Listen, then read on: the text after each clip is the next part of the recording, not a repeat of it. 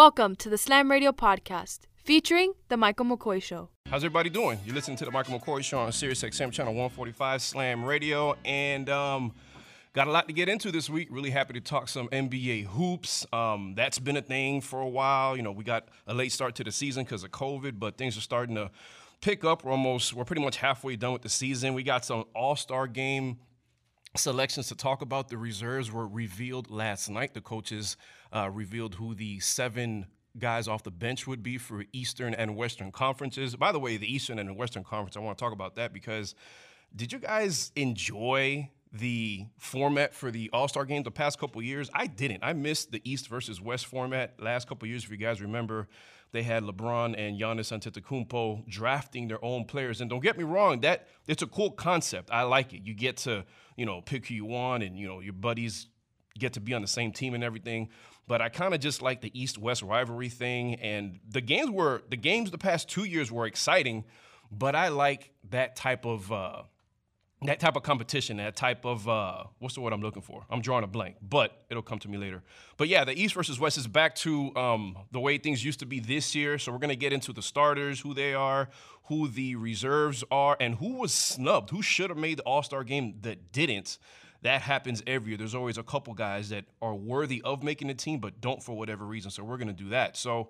Um, Got some Canes baseball to talk about. We're going to do that later on. And then, of course, we'll talk some football as well. But let's get started on the NBA front because there's a lot. And, you know, some people are unhappy with who the guys are that made the team. Let's start with the uh, Eastern Conference starters who were revealed um, last week, if I'm not mistaken. The reserves were revealed last night. Uh, by the way, the game is March 7th on TNT, and the game will be played in Atlanta. So everything's gonna be on one night. You know how we have All Star Weekend, we have the three point contest one day. As I'm sorry, the same day as the dunk contest, and so on and so forth. The celebrity game is on Friday. Not this year. COVID's messing up a whole bunch of stuff. Everything is going to be on the same day. I just read that the the slam dunk contest is going to be during halftime of the actual All Star game. So I, I'm of the opinion that the game shouldn't be played. A lot of people feel that way, but you know it's about the Benjamins, right? So we'll, we'll see. So Eastern Conference starters, um, no surprises really, and it's a hell of a squad. Hopefully everybody's able to play and stays healthy enough to play. So you got Kyrie Irving of the Brooklyn Nets. You got Bradley Beal, who's leading the NBA in scoring uh, from the Wizards. Kevin Durant, another Brooklyn Net. Giannis Antetokounmpo, the Greek freak from the Bucks, and then you got Joel Embiid, who's playing out of his mind. Is there really any surprise? Is there anybody that you think should have been starting for the Eastern Conference that isn't?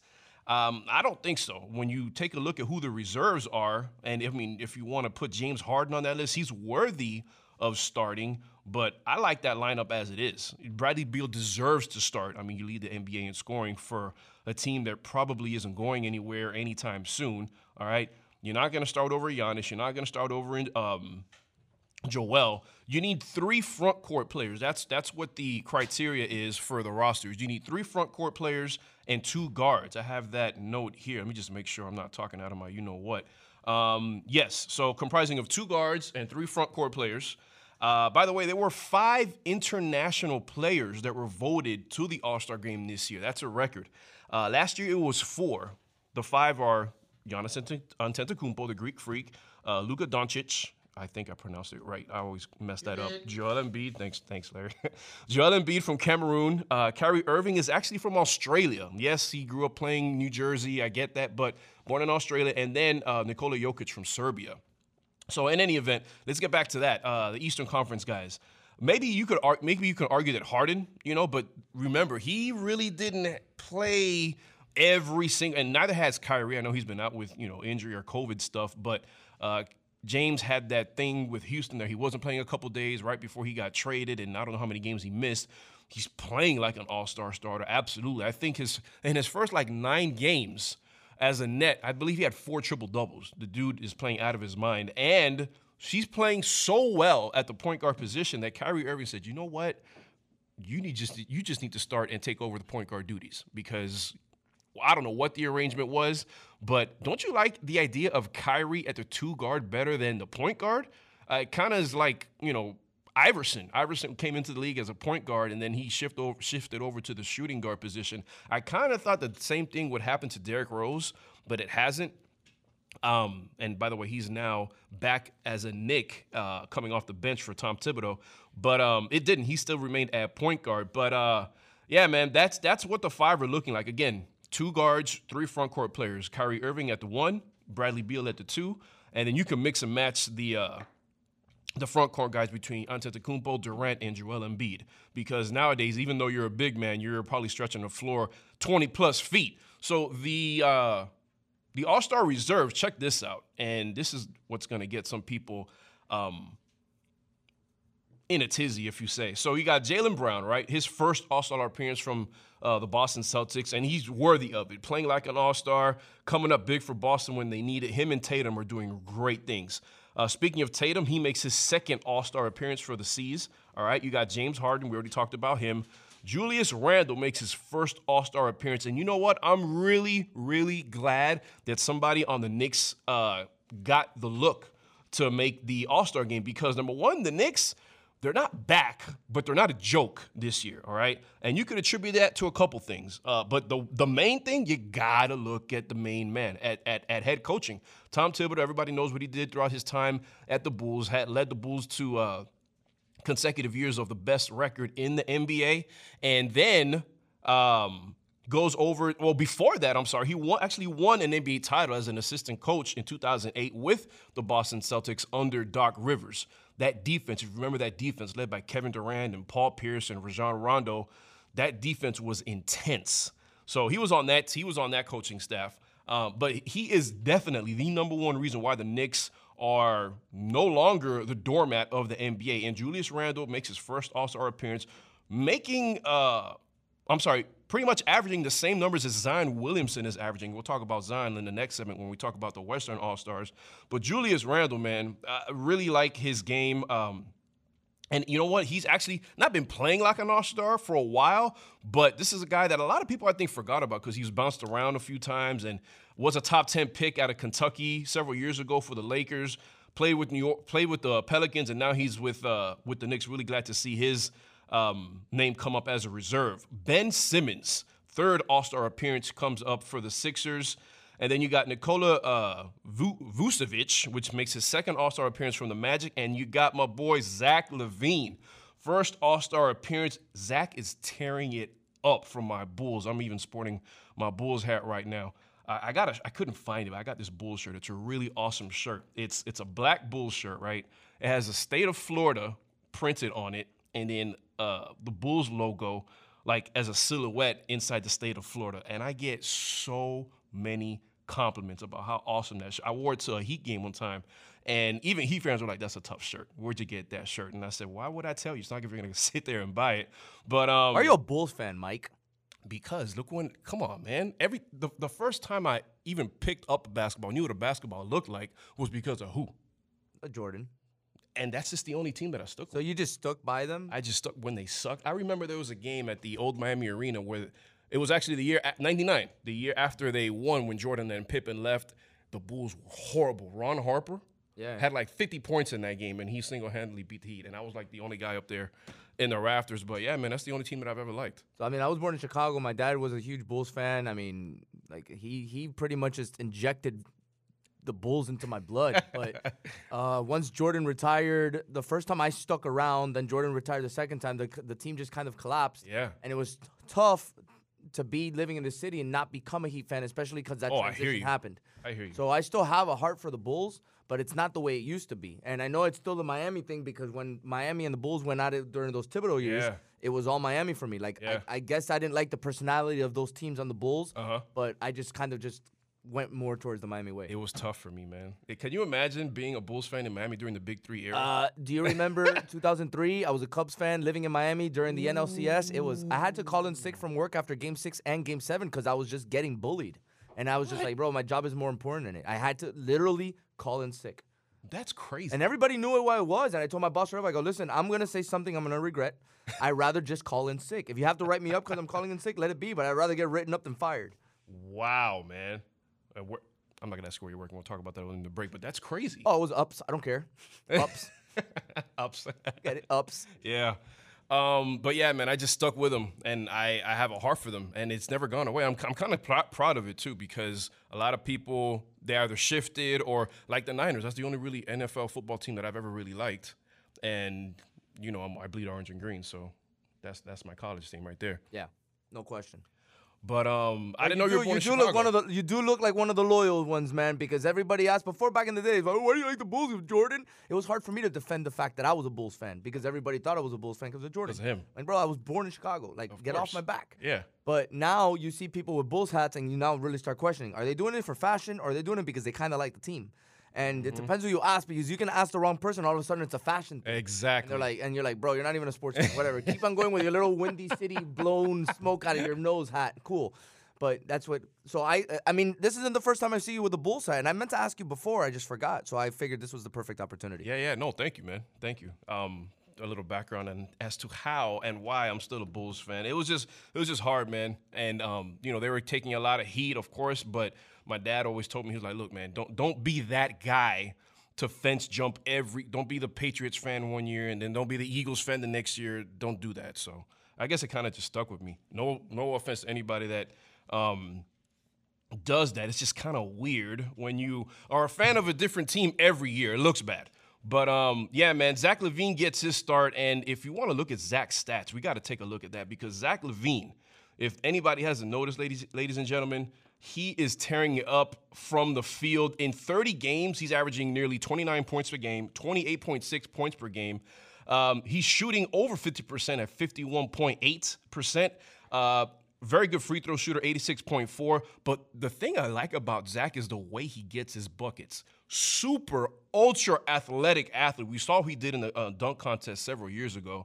Um, and by the way, a little backstory on him. He says that obviously he loves playing for the Bulls, but uh, he took a special liking to jumping high and dunking because of watching Michael Jordan uh, on Space Jam. And he said he would go into his backyard every week trying to, you know, emulate that and look at the guy. He, he jumps over cars, literally. So, um, Zach, the way he gets his buckets, man, number one, he can definitely blow by you. And this is nothing breaking for anybody in the NBA. All of these guys are, well, not all of them, but most of them are athletes that can do that. But Zach is probably the top 1% of athletes in the NBA. The guy could probably touch the top of a backboard if he wanted to. And so, with that being said, right, a guy that leans on his athleticism so much, to see a guy get so good with his jump shot this early in his career, and he's no spring chicken, but uh, Zach LaVine, Zach LaVine was drafted. Let me pull him up right here. I'm sorry. He was drafted in uh, the 2014 draft, so he's he's what six, maybe seven years into his NBA career, and he's only 25 years old, 6'5", 202. Um, 6'5", yeah, 202 pounds, and he was drafted in the first round in the 13th pick by the by the uh, Timberwolves. So again, in 2014, out of UCLA. Uh, speaking of UCLA, you think of Zach LaVine, you think of guys like Russell Westbrook. There's a bunch of athletes and guys out of the same mold that get drafted out of UCLA. But Zach is a shooter, and he's shooting the three-point ball at 43.4%. For an athlete, that's scary because if he gets hot, the last thing you want as a basketball defender is an athlete getting hot because you already know he's going to blow by you or he can blow by you, but now all of a sudden he can pull up from anywhere. That's just a scary. That's just a scary proposition for anyone. Again, first All Star game for Zach, 28.6 points per game. Let's talk about Eastern Conference snubs because you got Bam on that list. He's definitely a guy that warrants some attention as a snub because if there's anybody on this Eastern Conference All Star uh, roster that you look at and say, mm, I don't know, it's probably Nikola Vucevic, all right, making his, and he's no scrub. Don't get me wrong, he's no scrub either. A lot of people might put Randle on that list. I'm glad Randle made it because the NBA is better when the Knicks are good. That's how, I, and not that they're good, but again, they're no doormat. They're no joke. Tom Thibodeau has them playing defense. They're playing well, and so I like to see his name. We all heard what uh, my boy Kason Davis said last week on the on the show, I asked him, name some guys that deserve some love that maybe aren't getting it. And one of his responses was Julius Randle. So uh, shout out to Kason, man. Nice to see your boy make that list. Kason is from New York. So, um, but yeah, Bam was a guy that uh, maybe got snubbed, all right? And who else is on that list that probably got snubbed from the Eastern Conference? You're looking at uh, Khris Middleton is one. Trae Young is another one. But again, you look at this roster and it's like there's a lot of room for error in terms of people may fault Jaylen Brown. Maybe a lot of people might have taken Trae Young over Jaylen Brown. Not me. I wouldn't have done that because I think that Jaylen Brown means more to his team than Trae. Well, actually, uh, Jaylen Brown, I take that back. Trae Young does mean more to his team than uh, Jaylen Brown because at least the Boston Celtics have Jayson Tatum. So um, we're going to continue the conversation on the other side of the break. We'll be right back. Uh, we're going to continue talking about the snubs, and we got to get into the Western Conference roster. So just stick around. You're listening to the Michael McCoy Show on Sirius XM Channel 145 Slam Radio. Hey, look what I found. A radio. Radio. This is SiriusXM 145 Slam Radio. I get it. Your desk has been there for you, holding up your computer, your unused stapler, and that plant you forgot to water. But maybe it's time to leave your desk and spend your lunch break volunteering with Meals on Wheels. Doing Meals on Wheels for me is the joy that I look for at the end of my week. I'll come to the door with one meal and I'll walk away with a full heart. Meal and get more than you expect. Volunteer at americaletsdolunch.org. That's americaletsdolunch.org. Brought to you by Meals on Wheels America and the Ad Council. Man, I love my kids so much. I once sat for three hours in the cold rain to watch her soccer team lose by 18 goals. I love my kids so much, I once used a tube to suck snot out of her stuffed nose at 3 a.m. You win. Love your kids? Love them enough to make sure they're in the right car seat. From toddlers to tweens, visit nhtsa.gov slash the right seat to find the right seat for their age and size. Keep them safe. Visit nhtsa.gov slash the right seat. Brought to you by the National Highway Traffic Safety Administration and the Ad Council. We'll be back with the Michael McCoy Show on SiriusXM 145 Slam Radio. Text and work. Text and pretend to work. Text and act surprised when someone calls you out for not working. Who, me? Text and whatever, just don't text and drive. Visit stoptextsstopwrecks.org. A message from NHTSA and the Ad Council. Good morning, amigo. Josh Gordon is suspended after his fiasco for violating terms of conditional reinstatement. He tried to play that one off by saying, I'm going to step down. All of a sudden, it caught up to him mighty fast. He failed the drug test, didn't he? Said he was predicting he was having mental health problems by virtue of knowing he was in trouble. No, he knew they were about to knock on his door, which is he wasn't able to run out of the house fast enough. They're gonna knock on his door, or would they, I mean, could they at least ring the doorbell? Let me describe this to you, Frank. Oh, oh yeah. Oh, I, that, that that's uh, scaringly accurate. Good morning, amigo. Weekdays, 7 to 11, only on SiriusXM 145 Slam Radio. My mother was always very active and independent, and she was familiar with her neighborhood. But one day, she stopped at the stop sign for much longer than usual. She wasn't even really sure where she was at. It's important for you to talk to someone about it. I felt so much better after my son told me, Mom, we'll figure it out. When something feels different, it could be Alzheimer's. Now is the time to talk.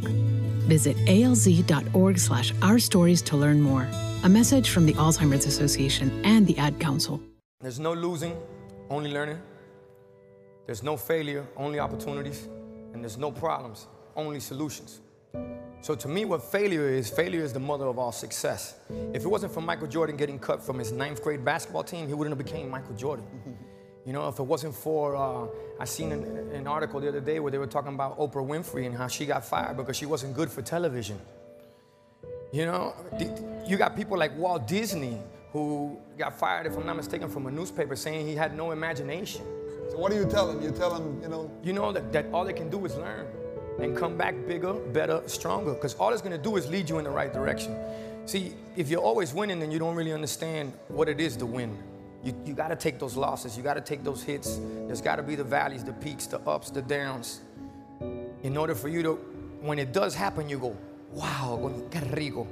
You know, this is what it's all about. And not only that, it's never about making it, guys. It's always about maintaining it. That's the toughest part. On behalf of all of us here at Slam Radio, we would like to thank you, Pitbull, for making this dream become a reality. This is WWE Superstar The Big Show, and you're listening to Slam Radio. And now we're back with One. Y'all hear that in the background? That's my that that is that is when you have a producer that is on the same wavelength as you are in terms of intro music, some old school. Hip- Thank you, Frank. Thank you, Frank. I really appreciate that. You're listening to the Michael McCoy Show on Sirius XM, channel 145 Slam Radio. We're continuing the conversation on the hardwood as we talk about Eastern Conference All Stars, Western Conference All Stars snubs, who shoulda, coulda, woulda made it, but didn't. And um, as I say, they're talking about Luka Doncic on the TV right in front of me on ESPN and his game winner last night. Boys balling right on time because we're going to talk about the Western Conference uh, All Stars right now. And uh, Luka is averaging 34 points a game in the last seven. In the first 22 games of the season, he was averaging averaging 27. He was shooting 30% from beyond the arc the first 22 games, but the last seven, nearly 50%. How do you guard that guy? I've always gone, I've always felt that not necessarily the best yet, but I feel that he's definitely 100% the most talented basketball player in the NBA right now. He could do it all. He can score, he can pass, he can shoot, uh, everything. Has great court vision. Uh, does it all. He could score from the post too. That's probably my favorite part because nobody does that nowadays. Even if even if you are seven foot two fifty, you just rather toss up a three, which gets on my freaking nerves. But well, that's another conversation for another day. Um, the NBA Western off. I'm sorry, NBA Western Conference All Star starters. Say that five times fast. um, I have that list right in front of me, and really quick, Luka Doncic. All right, he's starting alongside Stephen Curry. All right, LeBron James, no surprise there. Nikola Jokic and Kawhi Leonard.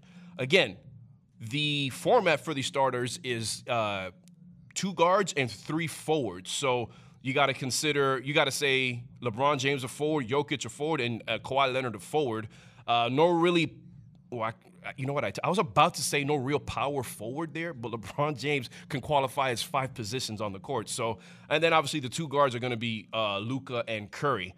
That's a solid, solid, solid cast. Again, the Eastern Conference starters were Kyrie, Beal, Durant, Greek Freak, and Embiid.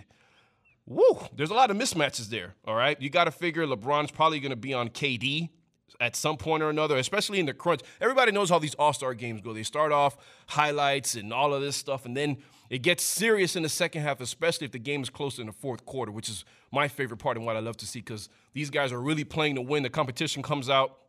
But uh, that Western, I mean, you look at it, just the starters, okay? Forget about the bench, just the starters. If you were to run a scrimmage right now, who are you taking? Again, you got Luka versus Kyrie, Steph versus Beal, LeBron versus KD, uh, Jokic, the Joker versus Greek Freak, and Joel Embiid and Kawhi Leonard. Those are the forwards for um, you know both both both rosters. And I don't know. I don't know. I'm probably going to come down to who has the ball last, one of those things. But uh, the reserves for the Western Conference All Stars are as follows. You got Anthony Davis making his eighth appearance, who may not play.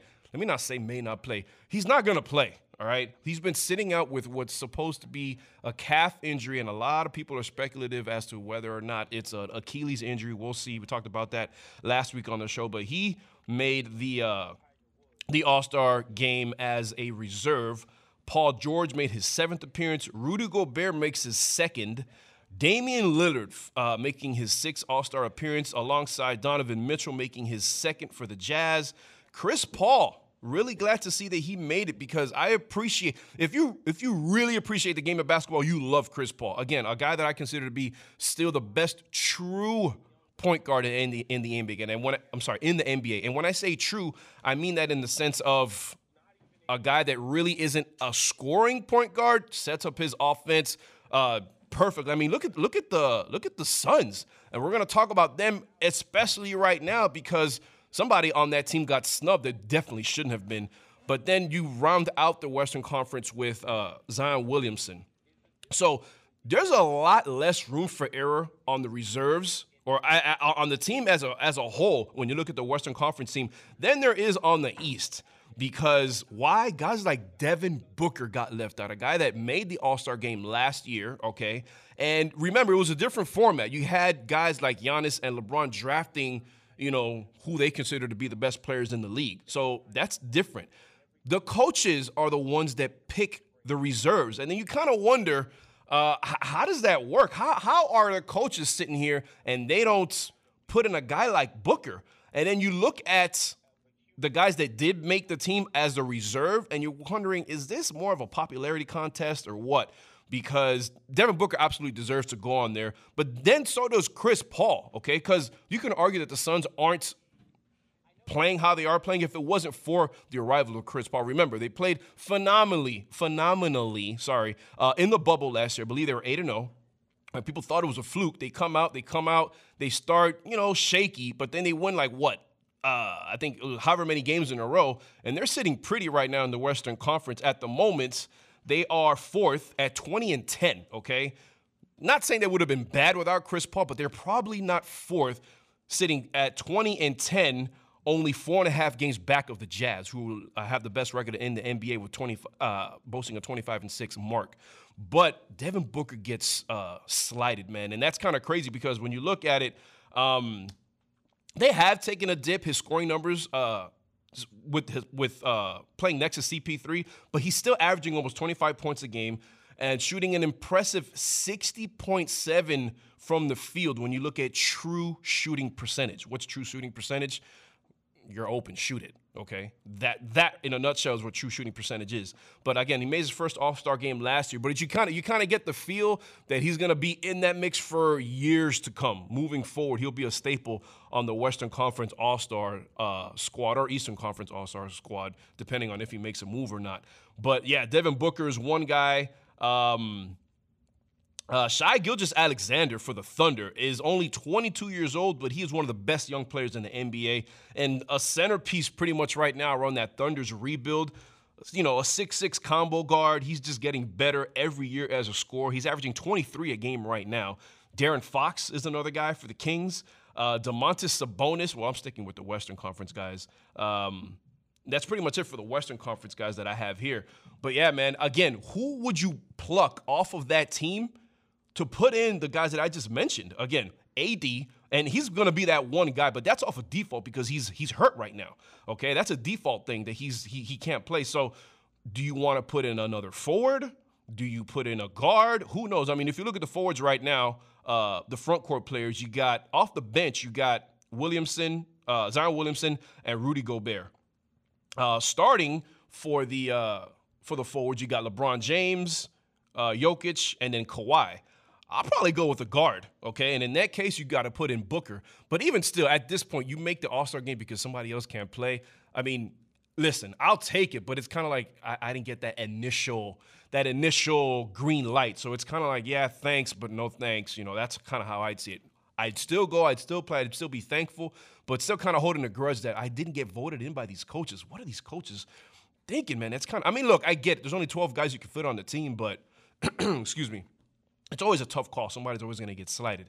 And I didn't finish off that list on the West on the Eastern Conference as the guys that uh, should have could have made it. I was talking about Bam, and I mean, wow, how can you not you know argue what he means to the Heat? Okay, again, another 23 year old guy uh, made a scoring leap this season, showing off more you know more ability to create for himself, okay? Uh, some improvement as a shooter, of course, especially from the free throw line. He's knocking down about 85% of his attempts.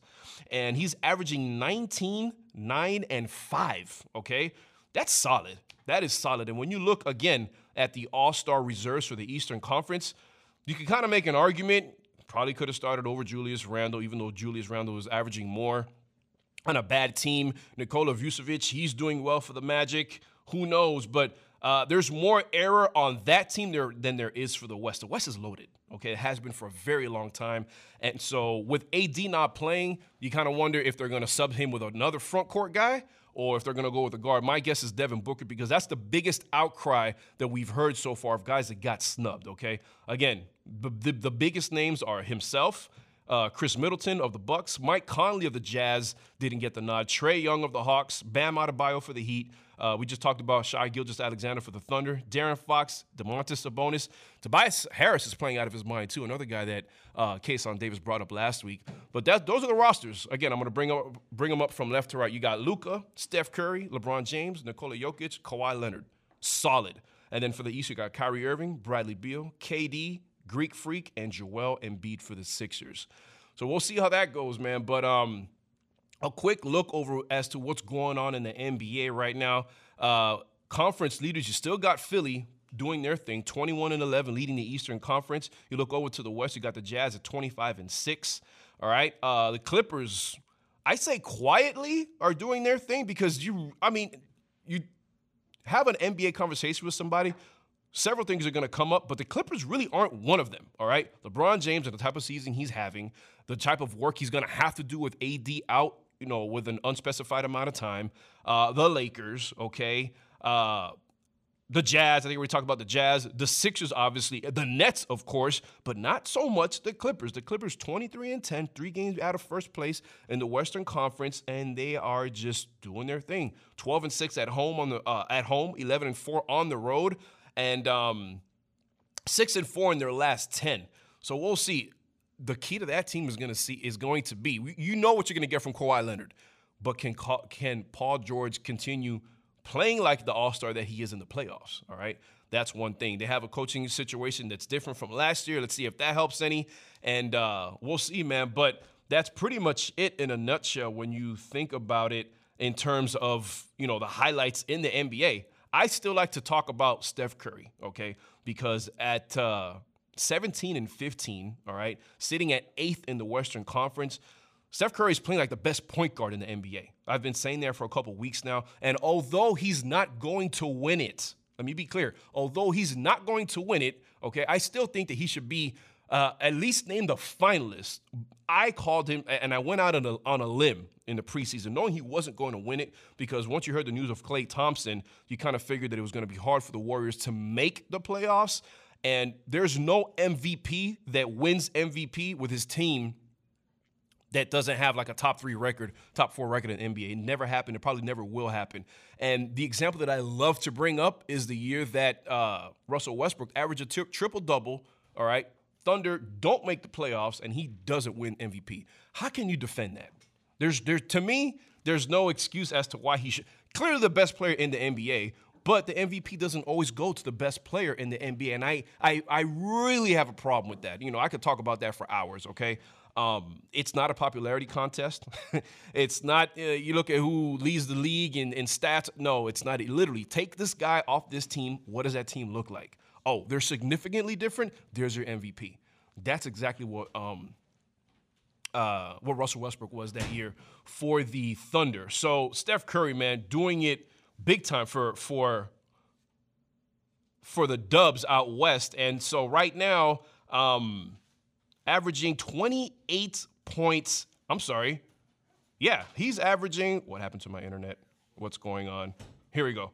Um, yeah, in his last 10, I'm sorry, he's averaging 35 in his last 10. Okay, he's averaging 30.9. Let's call it 31 points per game on the road. Okay, Steph is playing out of his mind. He's playing out of his mind. And when you consider all the pieces that were put together this all season for them to play, uh, for the Warriors to play, you got Damion. He's playing alongside Damion Lee, uh, Kelly Oubre, uh, Nico Mannion, uh, it's a guy that I really like coming out of Arizona. We'll see how he um, and his career, you know, puts up together. Uh, Klay Thompson, we'll see, man, but he's out obviously because of the Achilles uh, injury that he suffered, you know, in the offseason. Kent Bazemore is on that team. I mean, just a bunch of guys, like I said, they were thrown together. Draymond Green is a staple on that team. But Steph, man, uh, listen, I just hope, and of course, Andrew Wiggins and the uh, top pick for the um, for the Dubs and James Wiseman out of Memphis, a seven footer, 244 pound athletic uh, freak that's just really growing up in front of our eyes at the age of 19. That's just kind of crazy. But yeah, man, Steph, just watch him. He's, he's playing like MVP Steph. He really is uh, really confident in his shot. And that's the worst thing that you want is a confident Steph Curry. Listen, he's going to pull up even if he's not feeling himself. He's going to pull up from 30. He's going to pull up from deep all the time. But you got Steph that's feeling himself and's got a little bit of swag in his back pocket. That's that's a scary proposition for anybody. The uh, the best shooter the game has ever seen. He's averaging 30.2 points per game in the NBA, which is uh, behind only Bradley Beal. All right, uh, 6.2 assists per game, which puts him at 20th and he's playing like you know like a spring chicken. He's playing very very good basketball, scoring when they need it, and doing it in the clutch as well. Uh, 17 and 15 again. The Dubs are in the Western Conference, so we'll see uh, what happens. But again, I, I, I picked him to win the the uh, the MVP, knowing he wasn't going to, but just more like to make a point because where would the Dubs be without Steph Curry right now in his 30 points per game? They wouldn't be at 17 and 15, I'll tell you that much. But uh, we're going to take a break. I got a really special guest on the line uh, holding, and he's going to talk some Canes baseball, maybe even some Canes football. Who knows? You know who he is, and I'll reveal it on the other side of the break. You're listening to the Michael McCoy Show on Sirius XM channel 145, Slam Radio. Hey, look what I found. A radio. Radio. This is Sirius XM 145 Slam Radio. I get it. Your desk has been there for you, holding up your computer, your unused stapler, and that plant you forgot to water. But maybe it's time to leave your desk and spend your lunch break volunteering with Meals on Wheels. Doing Meals on Wheels for me is the joy that I look for at the end of my week. I'll come to the door with one meal and I'll walk away with a full heart. Drop off a warm meal and get more than you expect. Volunteer at americaletsdolunch.org. That's americaletsdolunch.org. Brought to you by Meals on Wheels America and the Ad Council. Man, I love my kids so much. I once sat for three hours in the cold rain to watch her soccer team lose by 18 goals. I love my kids so much, I once used a tube to suck snot out of her stuffed nose at 3 a.m. You win. Love your kids? Love them enough to make sure they're in the right car seat. From toddlers to tweens, visit nhtsa.gov slash the right seat to find the right seat for their age and size. Keep them safe. Visit nhtsa.gov slash the right seat. Brought to you by the National Highway Traffic Safety Administration and the Ad Council. We'll be back with the Michael McCoy Show on Sirius XM 145 Slam Radio. Text and work. Text and pretend to work. Text and act surprised when someone calls you out for not working. Who, me? Text and whatever, just don't text and drive. Visit stoptextsstopwrecks.org. A message from NHTSA and the Ad Council. Good morning, amigo. Josh Gordon is suspended after his fiasco for violating terms of conditional reinstatement. He tried to play that one off by saying, I'm going to step down. All of a sudden, it caught up to him mighty fast. He failed the drug test, didn't he? Said he was predicting he was having mental health problems by virtue of knowing he was in trouble. No, he knew they were about to knock on his door, which is he wasn't able to run out of the house fast enough. They're gonna knock on his door, or would they, I mean, could they at least ring the doorbell? Uh, let me describe this to you. Frank, oh, oh yeah, oh, I, that, that that's uh, scaringly accurate. Good morning, amigo. Weekdays, 7 to 11, only on SiriusXM 145 Slam Radio. My mother was always very active and independent, and she was familiar with her neighborhood. But one day, she stopped at the stop sign for much longer than usual. She wasn't even really sure where she was at. It's important for you to talk to someone about it. I felt so much better after my son told me, Mom, we'll figure it out. When something feels different, it could be Alzheimer's. Now is the time to talk. Visit alz.org slash our stories to learn more. A message from the Alzheimer's Association and the Ad Council. There's no losing, only learning. There's no failure, only opportunities. And there's no problems, only solutions. So to me, what failure is, failure is the mother of all success. If it wasn't for Michael Jordan getting cut from his ninth grade basketball team, he wouldn't have became Michael Jordan. You know, if it wasn't for, uh, I seen an, an article the other day where they were talking about Oprah Winfrey and how she got fired because she wasn't good for television. You know, you got people like Walt Disney who got fired, if I'm not mistaken, from a newspaper saying he had no imagination. So what do you tell him? You tell him, you know? You know that, that all they can do is learn and come back bigger, better, stronger, because all it's gonna do is lead you in the right direction. See, if you're always winning, then you don't really understand what it is to win. You, you gotta take those losses, you gotta take those hits. There's gotta be the valleys, the peaks, the ups, the downs. In order for you to, when it does happen, you go, wow, qué rico. You know, this is what it's all about. And not only that, it's never about making it, guys. It's always about maintaining it. That's the toughest part. On behalf of all of us here at Slam Radio, we would like to thank you, Pitbull, for making this dream become a reality. Yo, what's up? This is Tua Tagovailoa. Yo, Sway Calloway. This is Spice Adams. This is Michael, the playmaker everything. What's up? This is Gronk, and you're listening to Slam, Slam Radio. Radio. Sirius XM. Yeah. For every sport of every kind, tune in here where you will find. And now we're back with the Michael McCoy Show on Sirius XM 145 Slam Radio. All right, everybody, we're back listening to the Michael McCoy Show on Sirius XM channel 145 Slam Radio. Just got through talking some NBA hoops, some All Star appearance, snubs, reserves, who you thought should have made it, who didn't make it. Oh well, there's always next year, right?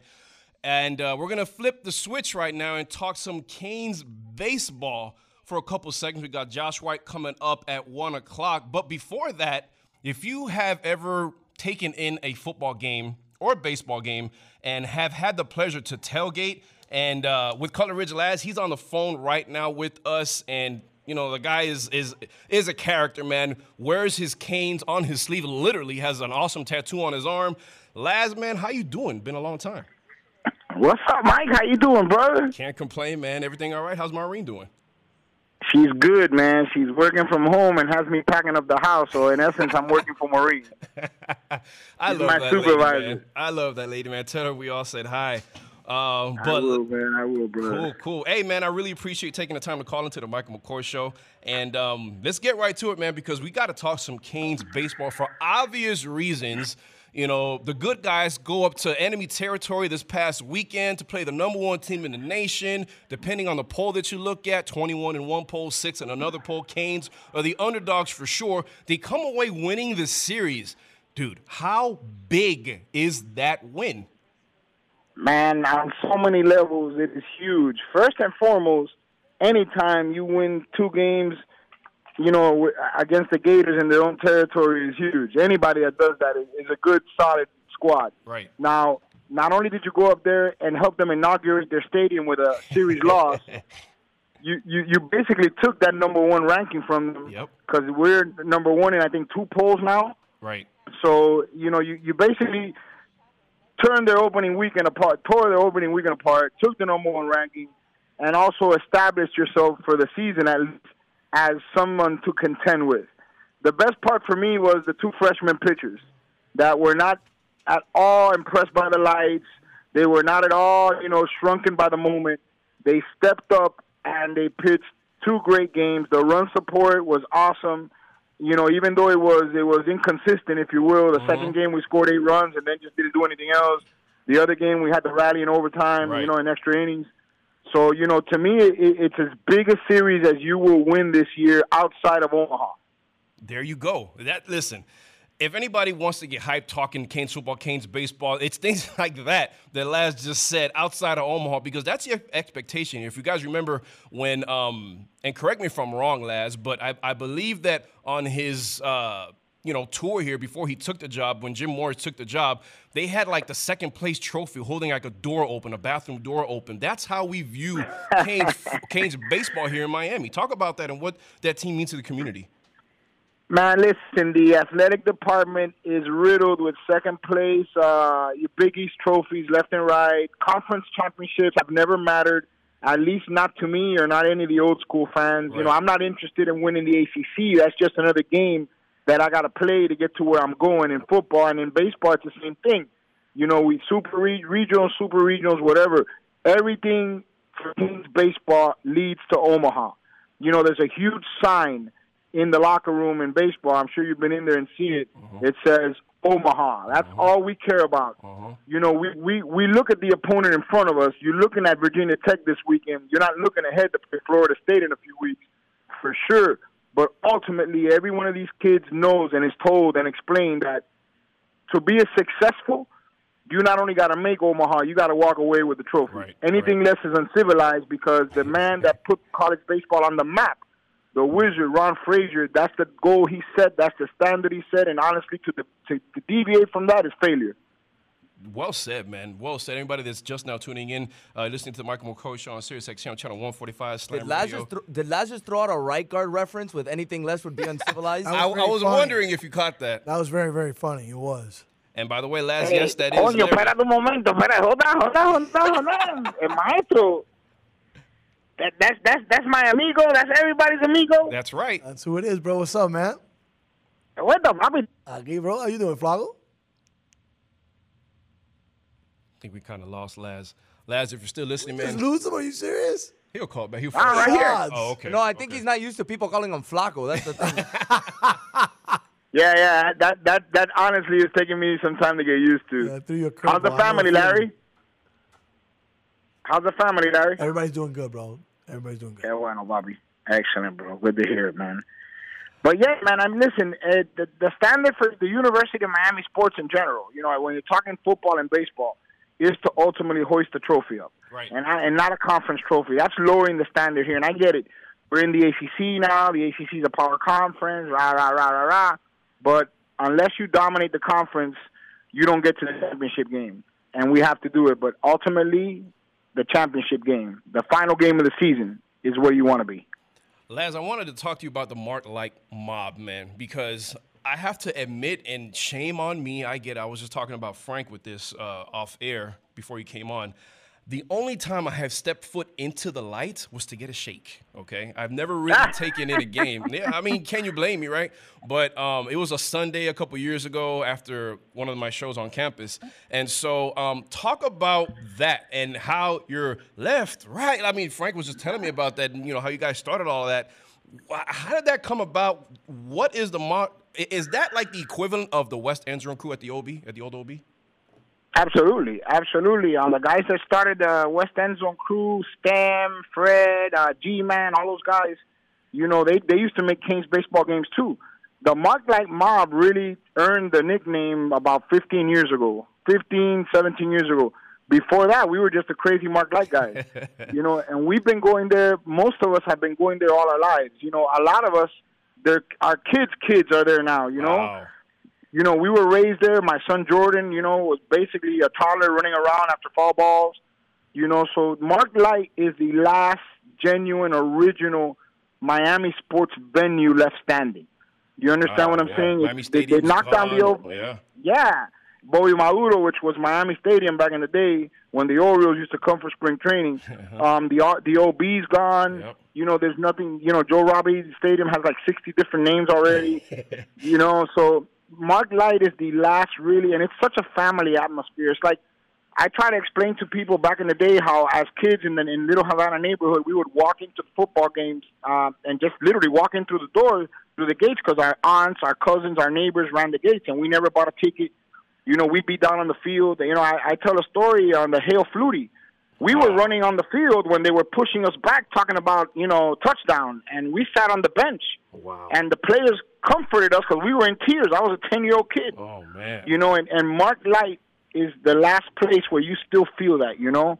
And the mob is just, you know, dedicated people that have been going there for decades. Are some of some of their kids are in the mob now, you know, so I sit around these young kids and they're left, right, lefty, they're sienta, yeah. all that. And you feel a sense of pride and accomplishment you were able to pass that on.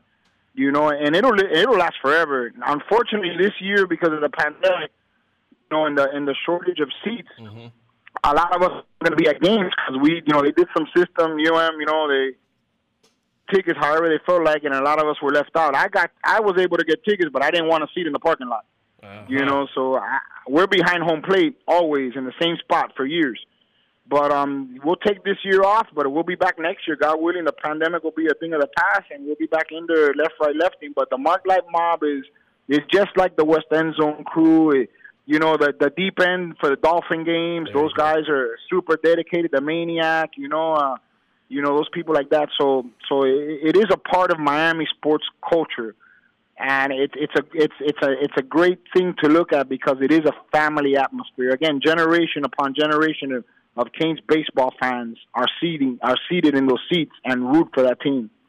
It's awesome that uh, a school like the University of Miami that resides in an international city like Miami uh, has something in the athletic department with a deep tradition like that because not to say that we don't have that in football but when you compare what you just described to the football team it probably cannot compare maybe if there wasn't a move from the OB to the Miami Gardens maybe that might have been something to to be established. But let's talk about that football team really quick, man, because there's no way I'm going to let you come on this show and not talk about, about the gridiron, man.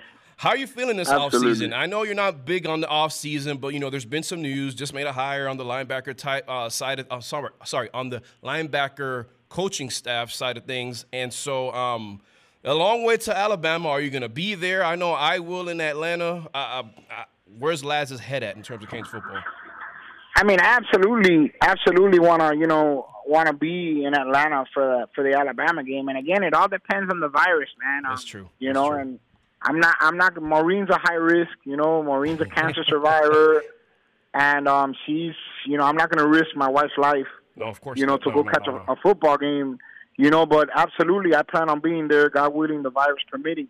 How I feel about the program, you know, man, listen, I'm going to be really honest. I, I, my, my expectations are always high for Canes football, but but my optimism is low.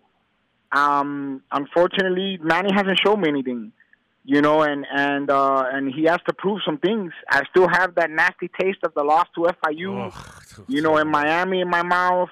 Then I have the collapses last year. The season started off great. We were in Orlando. They played the Gators really close. They had every opportunity to win that game. Yeah. And you were like, all right, we're gonna go eleven and one, and then boom, boom, boom. You know.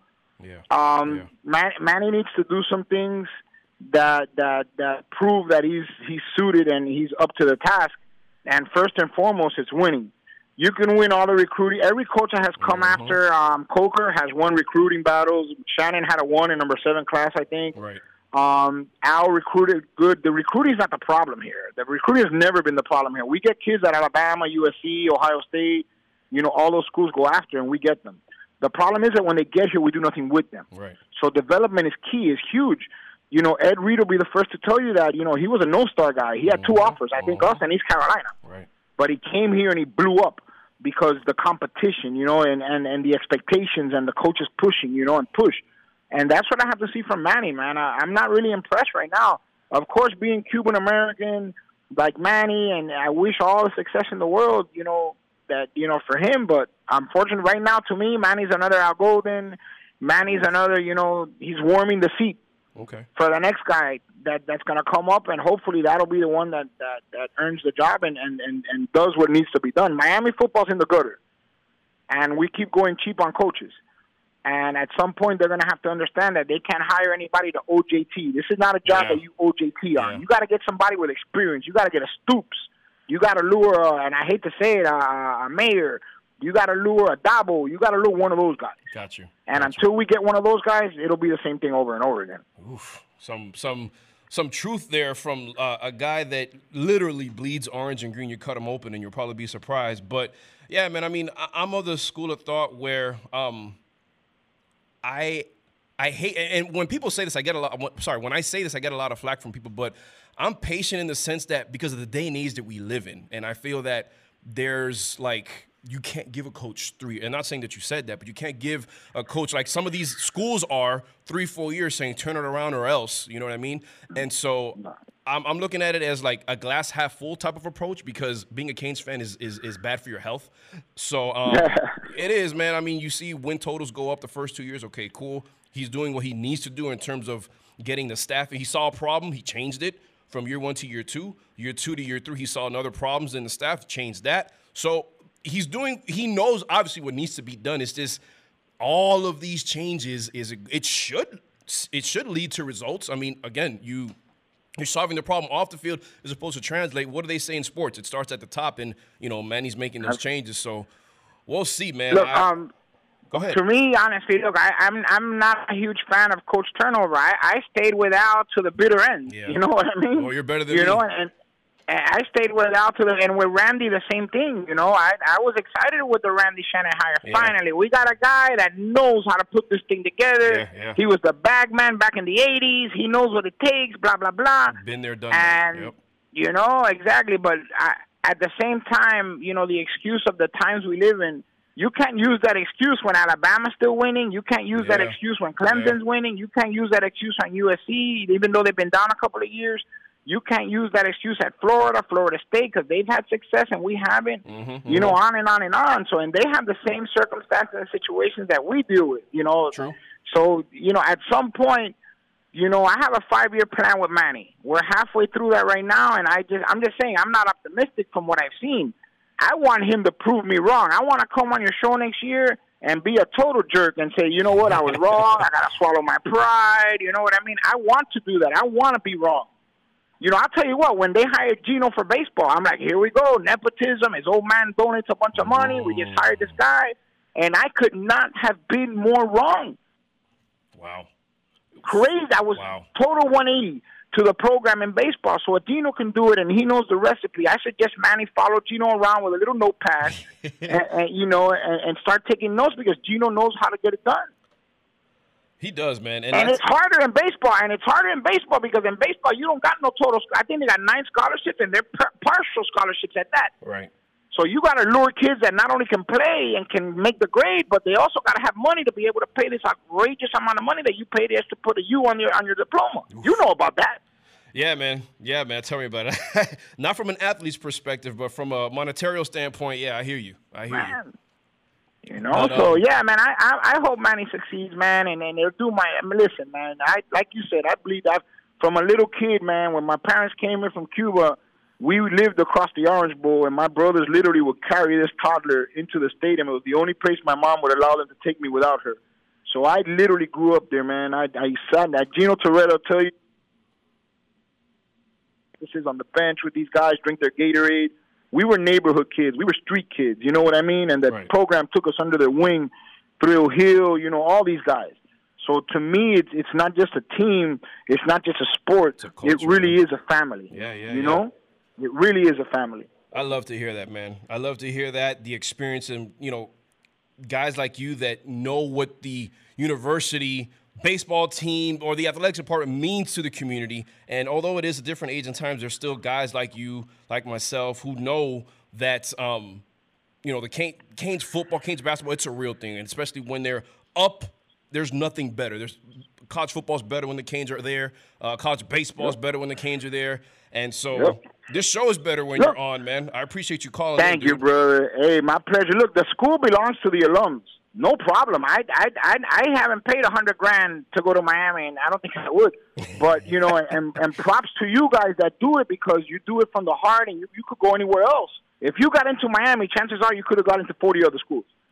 But the sports teams, baseball, football, basketball, and swimming, all that, those belong to the community Yeah. and the alums. You got to share those because we put as much heart and passion and money and time into them as you do to your studies.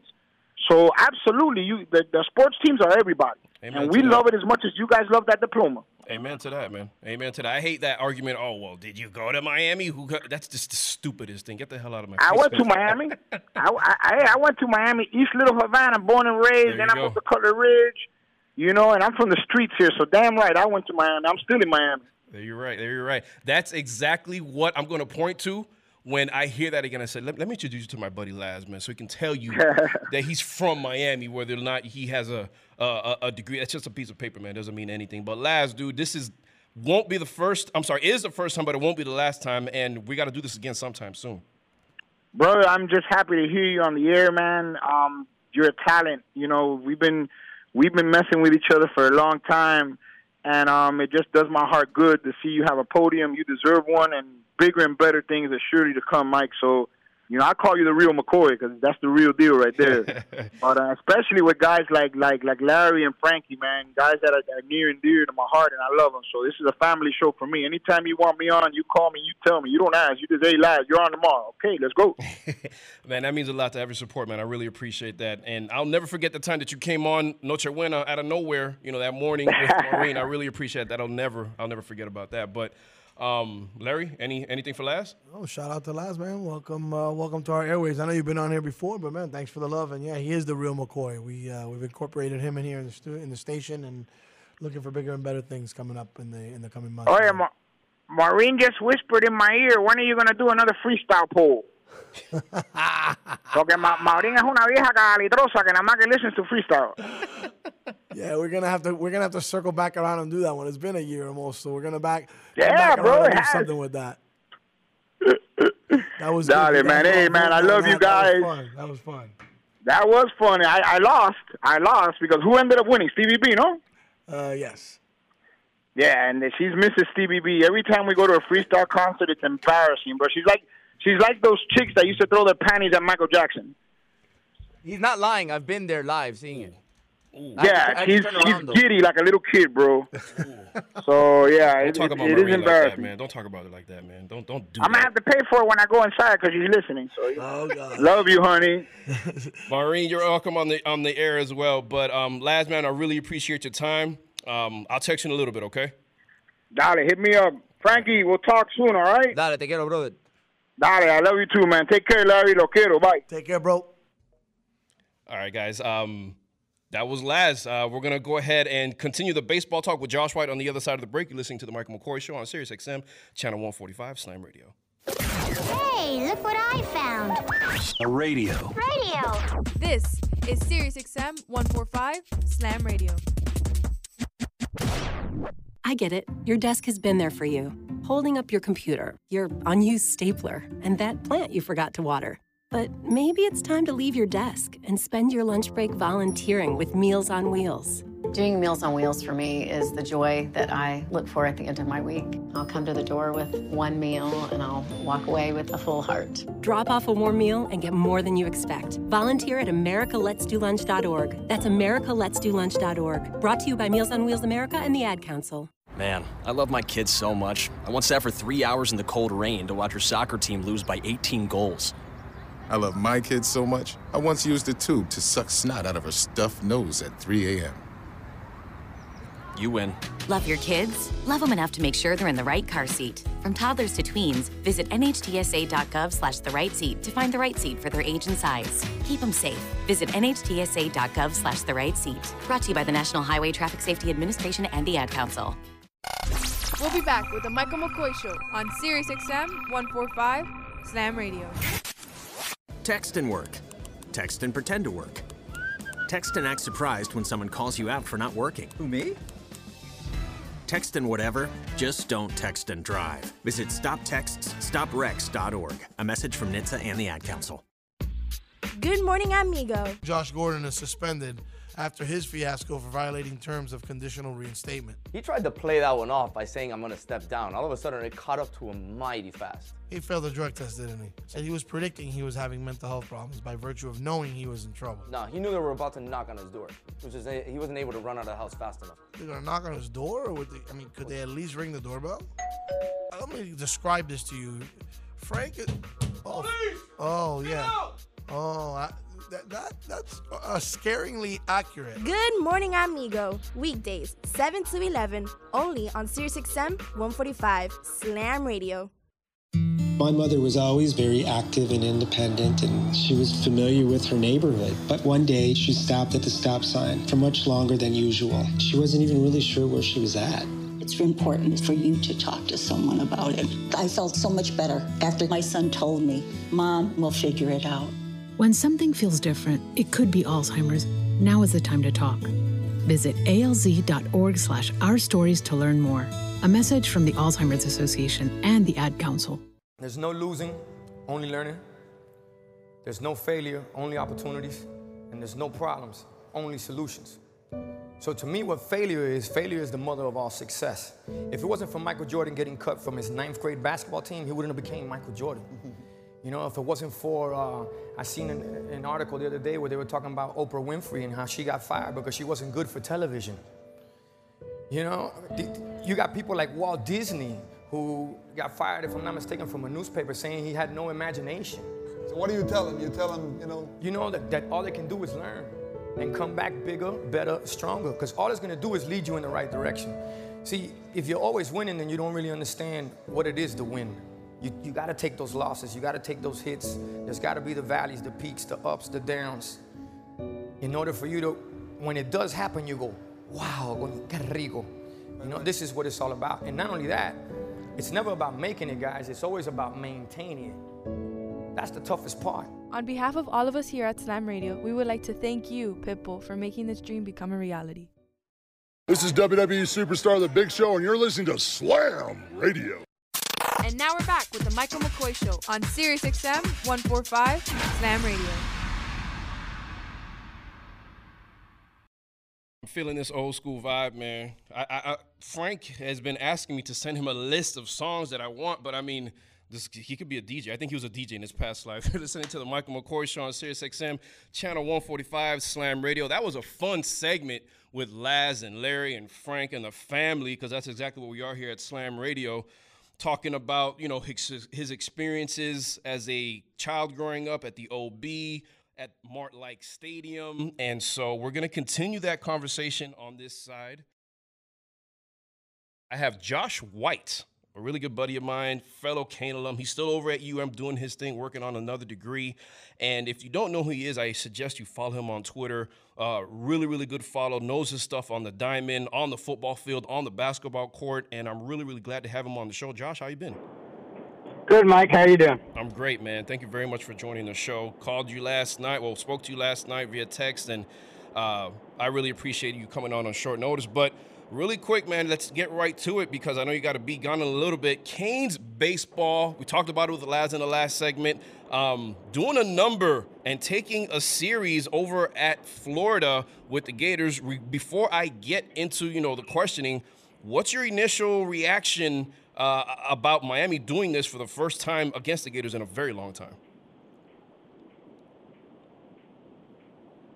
Josh, you there? Mike, sorry, I think I lost you for a sec. What uh, what was the end of that one? No, it's okay. I was just I wanted to get before I get into the questioning that I have here for that I have here for you. Your initial reaction uh, for Miami doing what they did this past weekend up at uh, up at Florida. Well, obviously, I think it's huge uh, for the program because as of late, heading into that series, Florida had dominated uh, that rivalry. They won ten of the last eleven series. They they won six straight series.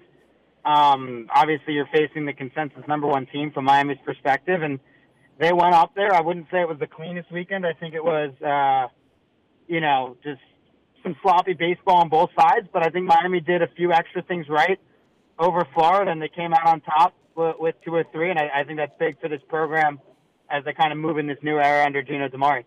Awesome, awesome. Okay, um, I want I have some questions here that I really took some time on because as you know, uh, baseball isn't exactly my forte, so I need somebody smarter than me when it comes to that. So going into 2021, Canes baseball had the following: they were fresh off of, well, they are fresh off of a 12-4 shortened season, having last played on March 11th last year. Obviously, the season cut short due to COVID. They are also entering the season looking to bounce back by uh, after being swept in a huge one versus two matchup early last season against the Gators at the light. Uh, they have to figure out how to replace three big arms in Slade Cecconi, uh, Chris McMahon, and Brian Van Belle, who all you know went pro, lost them to the majors, and then they answered last week in going into enemy, enemy territory, just like you said, against the number one team in the country we all know that emotions run high, especially when you are opening up a new stadium. But what is the overall mood in the clubhouse? Was there a specific message that Coach DiMare had to the club after the series? Well, I, I think even before the series, the message that Gino gave to the squad is obviously they're excited to be back. They hadn't played in, you know, almost a year. They were facing the number one team. It was a rivalry. So I think there were plenty of emotions in that regard. But I think the one big thing he said to the team is a champion is not going to be crowned this weekend. No one's giving out rings for whoever wins this series. Um, and I think that was the attitude among the team into the weekend, and I think that's still their attitude after the weekend. Does it give them a big jolt moving forward? Absolutely. They just beat the consensus number one team in the country. They won a rivalry series which they haven't won in quite some time. But, but I, I think there's still plenty of work to do for this team, and I think they're pretty level-headed moving forward. Okay, okay, and I mean, wise words from somebody that's been there, done that, especially someone that played under the Wizard and Ron Fraser. We'll get a hint. We'll get into that in a little bit, but um, Miami was ranked as high as six by uh, Collegiate Baseball and as low as 21 by D1 Baseball after losing its entire starting rotation last season, but bringing uh, bringing back nearly all of its lineup. What do you feel going into 21 uh, was a fair ranking for the Canes? That's a great question. Um, I think six might have been a little too high. I think 21 might have been a little too low. Okay. Uh, I think anywhere in between that range is probably about right. They have a lot of questions to answer, and they didn't even answer them in one weekend. Um, obviously, you lose your entire starting rotation, like you mentioned. Uh, it was an excellent starting rotation that I'm sure Miami would have loved to have a full season right. uh, to watch. JD Arteaga said it might have been their best starting rotation uh, since he's been the pitching coach at Miami. He's in his 18th or 19th season, so wow. he's seen plenty of good arms uh, come through the program. They unfortunately didn't get a chance to see that. So I, I still think there's plenty of questions to answer with their starting rotation. That being said, uh, Daniel Federman's in his fourth year with the program. He's had success over his first three years.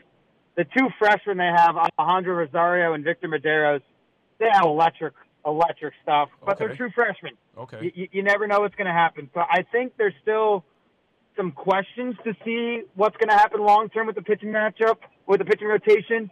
And I think their defense uh, needs to be much more improved than what it was against UF. Now, again, first weekend of the year, plenty of work to still go. Um, so, what do I think is a fair ranking? I don't, I don't know if I should put a number on it. They, they moved up in the polls this week. Uh, they're as high as one. They're as in the three to six range a bunch. I think somewhere in the top ten is reasonable. Okay, okay. Um, the Canes obviously had a huge, you know, series that we've been talking about it, but they play in a conference that everybody likes to call the ACC a basketball conference. I mean, wow, they're now the Canes are now ranked number one in the country, and since opening weekend of last season, um, I'm sorry, for the second time, obviously they swept Rutgers last year. But what do they have to do to make sure that they have staying power at that number one spot, especially in the ACC? Um, you got teams that were ranked in the preseason like Louisville, NC State, Virginia, uh, Georgia Tech, Wake, FSU, and Duke. That's no that's no slim picking. So what is Miami's main focus? What do they have to do to stay atop? Because they're going to have a huge target on their back moving forward. Yeah, the- the ACC is a loaded conference, not just this year, but every year. And I think college baseball, especially in 2021, because of COVID and because of the shortened draft, you see a lot more teams return veteran players. You see a lot more teams have deeper teams. Right. I think Miami's one of those teams in terms of a deep team, but I do think Miami might be a little younger uh, than some of these other teams. And I don't know if that might be a great thing for Miami, kind of that youth, that innocence Okay. uh, might be great for this program. Uh, they also did bring in some key transfers, which I think um, is great for the experience side. But the, the ACC is always excellent. Louisville's really, really good this year. As always, Virginia, I think, is going to be much improved. Teams like North Carolina have maybe taken a step back, but there's a lot of teams. It's, it's an extremely deep conference at the bottom this year. Okay, okay, fair enough. Um, let me ask you, I'm going to rewind back uh, last season when Freddie Zamora, shortstop, goes down with an ACL tear in practice before the season even started, before uh, opening pitch against Rutgers. Um, and obviously, you know, it was a huge loss. He's now moved on to the pros. Um, how is I'm sorry. Here, we, okay, here it is. How is uh, Miami going to have to make up for what may seem to feel like their biggest offensive loss? What many seem to feel like their biggest offensive loss last. Is it going to be like a total team effort, or is there's is there's is there that one guy that says, okay, we can we can put all our chips into him? Well, I, I think it's interesting because last year you saw the offense without Freddie. It was only 16 games.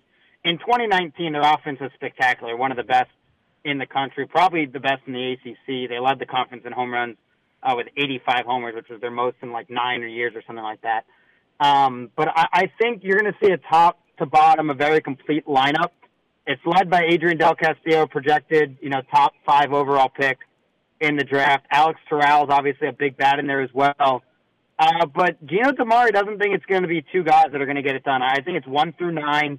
They probably have about, I don't know, 13 guys that could start on most ACC teams.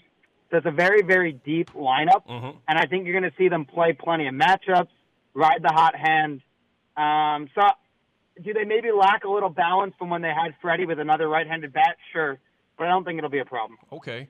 Are they deep enough to sustain a similar loss if that was to happen this year and still be a team to be reckoned with?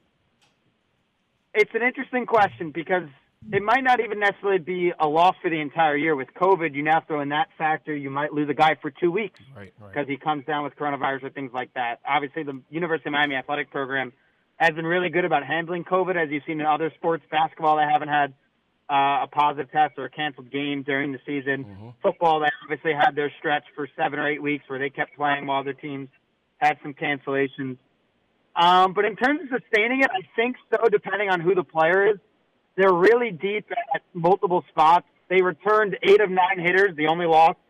Um, you know, they lost Freddie last year, which was a big loss for them. Um, I, I don't know. I, I think they have enough there.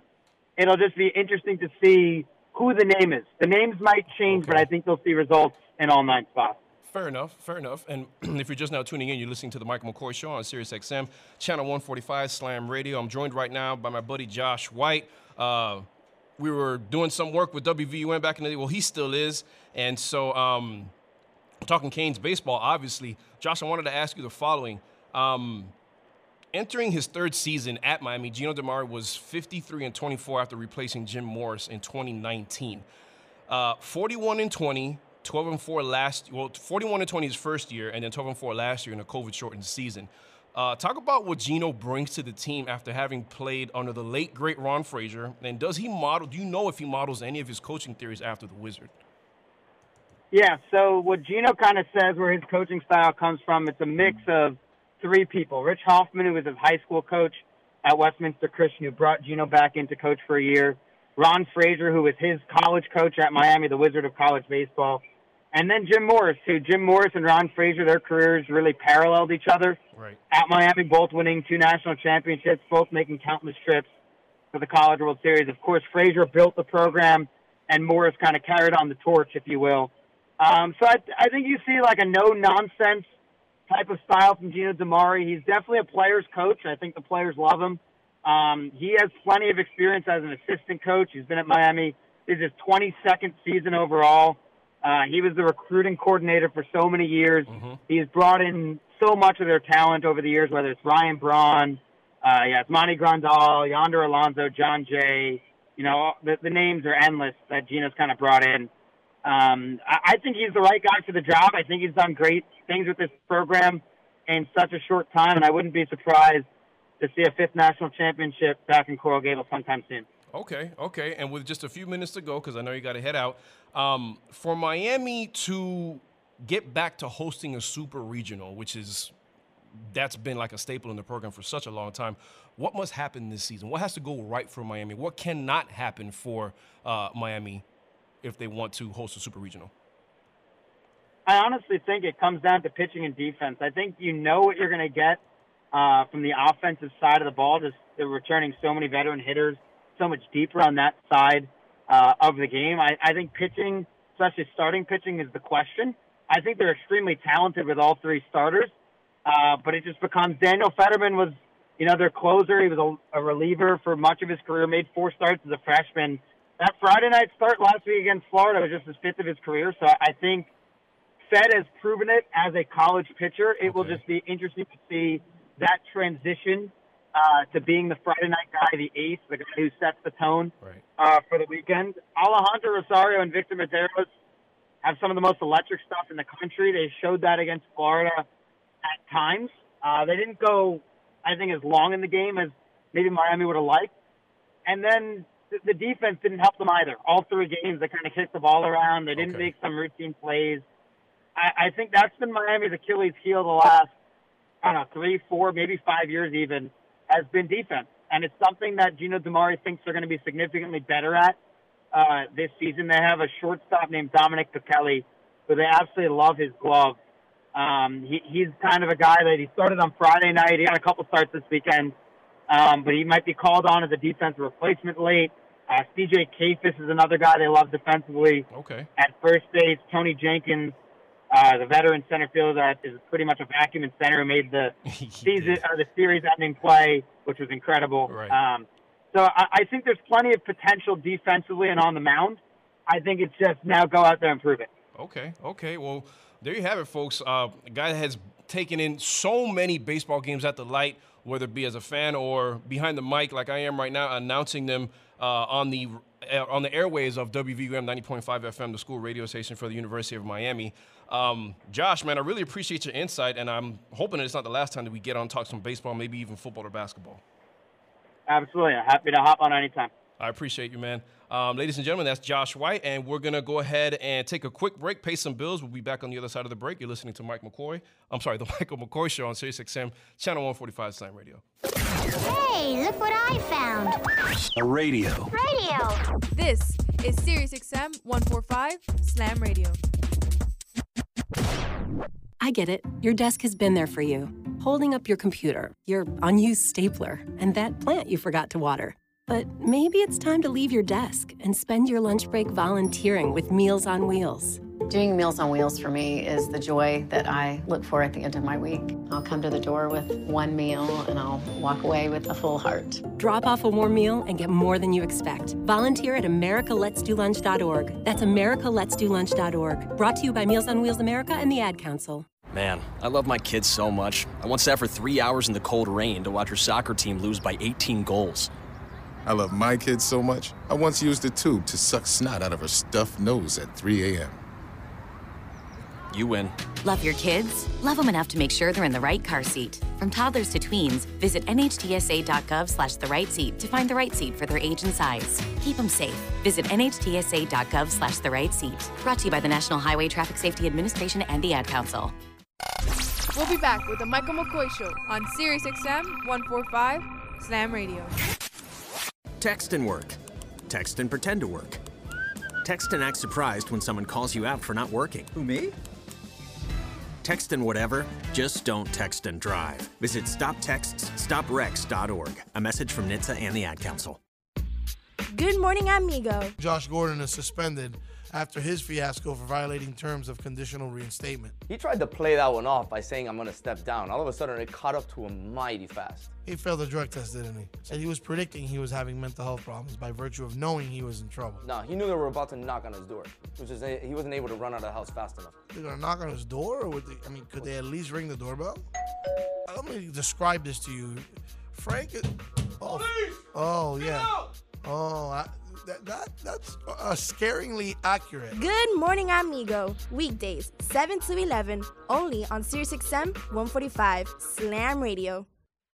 My mother was always very active and independent, and she was familiar with her neighborhood. But one day, she stopped at the stop sign for much longer than usual. She wasn't even really sure where she was at. It's important for you to talk to someone about it. I felt so much better after my son told me, Mom, we'll figure it out. When something feels different, it could be Alzheimer's. Now is the time to talk. Visit alz.org slash our stories to learn more. A message from the Alzheimer's Association and the Ad Council. There's no losing, only learning. There's no failure, only opportunities. And there's no problems, only solutions. So to me, what failure is, failure is the mother of all success. If it wasn't for Michael Jordan getting cut from his ninth grade basketball team, he wouldn't have became Michael Jordan. You know, if it wasn't for, uh, I seen an, an article the other day where they were talking about Oprah Winfrey and how she got fired because she wasn't good for television. You know, you got people like Walt Disney who got fired, if I'm not mistaken, from a newspaper saying he had no imagination. So what do you tell him? You tell him, you know? You know that, that all they can do is learn and come back bigger, better, stronger, because all it's gonna do is lead you in the right direction. See, if you're always winning, then you don't really understand what it is to win. You, you gotta take those losses, you gotta take those hits. There's gotta be the valleys, the peaks, the ups, the downs. In order for you to, when it does happen, you go, wow, qué rico. You know, this is what it's all about. And not only that, it's never about making it, guys. It's always about maintaining it. That's the toughest part. On behalf of all of us here at Slam Radio, we would like to thank you, Pitbull, for making this dream become a reality. This is WWE Superstar The Big Show, and you're listening to Slam Radio. And now we're back with the Michael McCoy Show on SiriusXM 145 Slam Radio. Red, which is why I bring guys on the air like Laz, who you heard his his passion for everything orange and green, and then Josh is just uh, tearing it up, doing his thing with WVUM and everything else that he has going on in terms of sports media. But uh, we're back, and you're listening to the Michael McCoy Show on SiriusXM channel 145, Slam Radio. Uh, I didn't mean it to be this way, but it ended up working out that way. We're going to still keep talking some Canes, except we're going to get o- head over to the gridiron side of things. And I got a buddy of mine who uh, knows his stuff. He's working on a few things, on a couple projects on his own, does some interviews with some uh, recruits that Miami's go ahead and looking at. We're going to potentially talk about those right now. But my buddy Ross is on the line way, way, way. When I say West Coast, that may be that may be an understatement. He's calling in from Alaska. Show the guy some love, Ross. Man, good morning for you. How are you? Doing great, man. Doing great. It's about nine nine thirty here in Alaska. You know, just uh, got a cup of coffee in my hand and just uh, ready to roll, baby. Awesome, man. Listen, I appreciate you waking up and uh, pulling out, you know, this set, setting away some time for the show, man. Um, really means a lot. But uh, let's get right to it because one of our favorite subjects is Canes football, and uh, people were kind of worried. I was a little worried, not so much. Other other people were uh, more worried about the fact losing a guy like Travis Williams last uh, last week. I was on here a couple weeks ago talking about how huge of a hire it was, and it was. But then I kind of was thinking, I was like, how much of a quote unquote loss is it when you lose a guy that wasn't really here long enough to make an impact? Yes, the guy had 100% uh, effect on you know relationships that he started to build here, and who knows if those relationships took a hit. That's why you're here to talk about. But Miami makes uh, a hire, uh, a linebacker coach by the name of Ishmael Arist- Arist- Aristide. I'm hope I'm pronouncing Yeah, it correctly. And so he comes over from A and M as a uh, defensive analyst. Tell me what you think about the hire, the loss of Travis Williams, and everything that goes along with that. What it means to recruits, so on and so forth. Yeah, I mean, the, the thing with Travis Williams is, is even though that guy was only here for a short time, I mean, the impact made some of these recruits, it, it was just incredible. It was absolutely incredible. I, I give that guy nothing but props, and I wish nothing but the best for him at UCF. Um, you know, the, the thing with the recruiting was that, yes, you know, we probably, you know, we probably fell off the map a bit for a couple kids, but bringing in Aristide, man, it kept us on the map for some of our highly ranked guys that we're going after, especially at outside linebacker. Um, Aristide was with the defense last year. It was number nine overall in FBS in total defense, 317.3 yards per game. That led the SEC in that category. They ranked number four amongst Power Five schools, and in 2020 ended uh, number two ranked in the country in rushing defense, allowing 92 yards per game. So I mean, he he's coming from a very, very, very good system with Jimbo Fisher over there at A and M. I think that we're going to be okay there, honestly, dude. Um, I've talked to a couple of these outside linebacker recruits, and I think I think we're going to be okay there. That is a blessing to hear because again, look, I, this is not something that I said. Oh, we could afford to. Lo-. No, we could not afford to lose Travis Williams. I wasn't sitting here and saying that. But I guess uh, at the end of the day, what I was saying is. I just got to see what Miami does, and then I'll go ahead and you know kind of react to that. But thank God they saved face by hiring, a guy who has you know you just read his credentials. He's coming over from an SEC defense, and we all know how the SEC plays defense: fast, physical, and you know tough. All things that Manny Diaz likes to incorporate into uh, a defensive philosophy for his guys. Um, can you talk about some of the guys? I don't know if you can, but can you talk about some of the guys you've been in touch with in terms of linebackers and what they're saying, how much they like to hire, or you know what, I'm turned off by it, or this is just Miami's still not it for me. What's the kind of what's the vibe that you get from these guys? Um, well, I can say that um, you know I, one of our big, big, big targets is uh, outside linebacker out of Lee County named Jaron Willis. Jaron Willis. I mean, this kid is 6'2", 220. I think he squats like 600 some pounds already. I'm not even joking, bro. Like he, he, this kid is just he's a grown man already. Um, he had he had just an absolutely amazing uh, relationship with Williams because he actually was getting recruited by Williams while he was still at, at uh, um, Okay. So I mean, this this went back, you know, years. So I mean, yes, I thought we were actually going to be out of it with Willis. I really did. But from everything I'm hearing, he loves the new hire we made, and Miami is still in it. Um, there's another guy as well. Um, I haven't spoke with him yet, but Wesley uh, Bissainthe, he he, I mean, he's our main target. He he is the main targeted outside linebacker, and everything that I've heard, he is not shaken at all. Um, he is still considering Miami definite. Wow. It, it, first of all, that's great to hear because I don't. I'm not breaking any news here. You know just as well as anybody else listening right now, or anybody else that uh, watched even a game, one game at, uh, for Miami last year, that the linebacker play needs some improvement. It has. It's not linebacker play of the past. It's not Miami football, and so bringing a guy like Aristide and the talent that he could potentially have at his disposal is huge. Um, let me ask you this: You haven't just been talking about uh, or talking to linebackers. I know Miami's after some big body receivers, and I have an opinion on that. But can you talk about the other side of the ball in terms of guys you've spoken to? Yeah, we, uh, you know, actually just yesterday, um, we spoke with uh, Nathaniel Joseph, wide receiver at Edison High School. He's uh, he's one of the players there with Uncle Luke down there. Kid's got he's a 2023 kid. Um, kid's got like 21 offers already. You know, offers from Miami, Notre Dame, all the all the big boys like that. Um, special guy we need to keep an eye on. But we we have a we have a big thing that we're going for right now. We're going for size at wide receiver. Um, guys like Omarion Miller that we've spoken with. Um, guys with some actual, you know, six foot one, six foot two plus with some size. Um, and we're also really, really looking outside the state of Florida as well to find help. We're we're looking at guys from Texas. We're really reaching into that uh, Lashlee background to uh, reach out to guys across the nation. And that's so important because I mean, listen, the last thing that I'm doing, trust me when I say this, okay? The last thing that I'm doing is criticizing a Rhett Lashlee play call, but it always struck me as odd that, and correct me if I'm wrong, did you ever see the fade even once last year in the red zone? And I know, part, mm-hmm. and I know. Sorry, I don't mean to cut you off, but I know a lot of that has to do with what we're talking about right now, not having height at that position. But that doesn't mean you. And we've seen him be, get creative. It doesn't mean you can't put Will Mallory out there or Brevin. We did have some height, or do have some height with number eight out there, despite you know how he's hasn't been consistent in catching the ball. But that's just something, you know, and obviously we found other ways to score in the red zone, but it's just weird that I don't remember seeing a fade called not once in the red zone last year. Do you?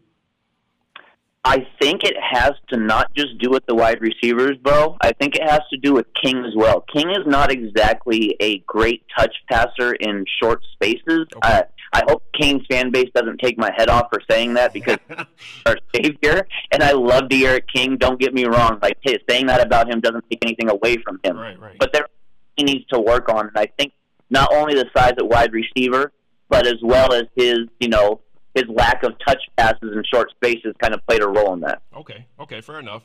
Um, guys that you probably would consider with height at the position, okay, Mark Pope, I'm looking at the website right now, the uh, Miami Hurricanes uh, official roster, MiamiHurricanes.com. So uh, don't take my head off, not you, Ross, but anybody listening, if this is not accurate. So um, Keyshawn Smith, a guy that I'm waiting to explode out of San Diego, okay, 6'1, entering his second year. Mark Pope is listed at 6'1.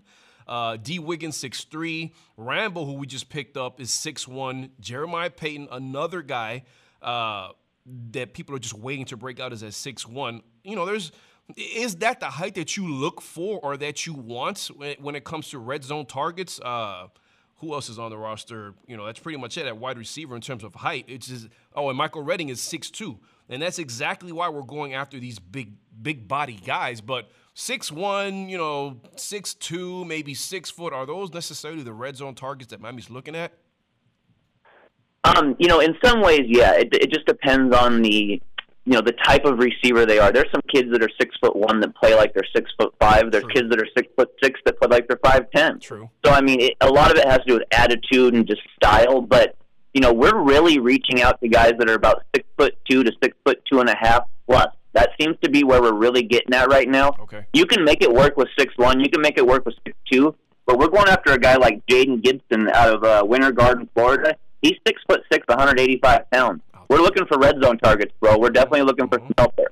Yeah, jump ball guys. I remember everybody remembers Kelvin Benjamin. You know, back when he signed with uh, FSU, and I was. I mean, I had to check my pants because I'm thinking, what did they just really add a? si- And they used him. They used him properly because Jameis Winston did not make any bones about. Throw, I mean, it, it, when you, I mean, that's what you're supposed to do. You have a six six guy. He weighed what, like 230, 240. Uh, they lined him up in the slot at times. Didn't have the NFL career that you know I thought he would, but in, in, in the college ranks, that's exactly how you're supposed to use a big body guy. So um, I'm hoping we get to that. Miami not have doesn't really have the history of you know these huge you know red zone targets and if they do they're at a different position at tight end you know Winslow Shockey Andre Johnson is a big receiver that at you know probably my favorite receiver of all time here but um we were DMing last night you and I and you were telling me about a quarterback that Miami was looking at can you go a little deep into him yeah, a 2023 kid named Reese Mooney. He's out of Louisiana. He's a uh, dual threat quarterback. He's also a pitcher in baseball. He's very active in both. He's actually currently committed to University of Houston baseball right now. Wow. But he's, he's starting to get quarterback offers, and he's starting to, you know, really, really, truly consider, you know, the idea of, you know, playing both sports at the next level and having success at it. okay wow okay Yeah, the Miami reached out to another quarterback yesterday as well. Um, uh, last name uh, uh, is either I think it's Singleton is his last name.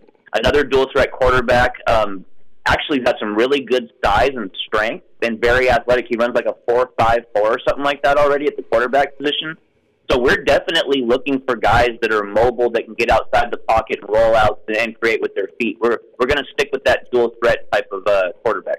It's a big year coming up for Coach Diaz, man. Um, I don't know if you were, uh, if you had a chance to listen to Laz, but he was telling, you know, the audience that you know this is we're halfway into what he considers, what he gives uh, Manny Diaz. He gives him like a five year plan or whatever. So we're halfway into that. Manny's got to win. And we all know that. Again, not breaking any news here. But let me ask you this going back to the recruits.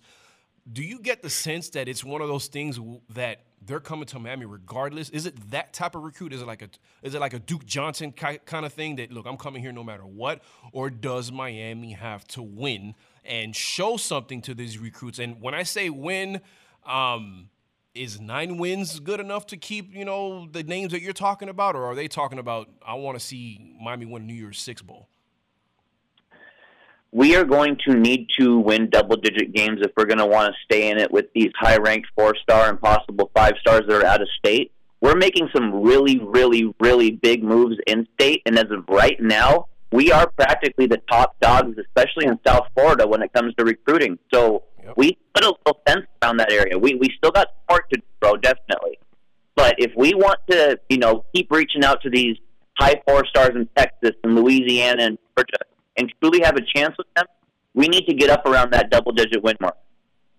Okay. Okay. No, it makes sense because especially when you're talking about out of state guys, guys that have LSU, you know, looking at them, or if you're reaching out to a guy in California, um, you know, USC's coming up or Oregon is running things for now in the Pac 10.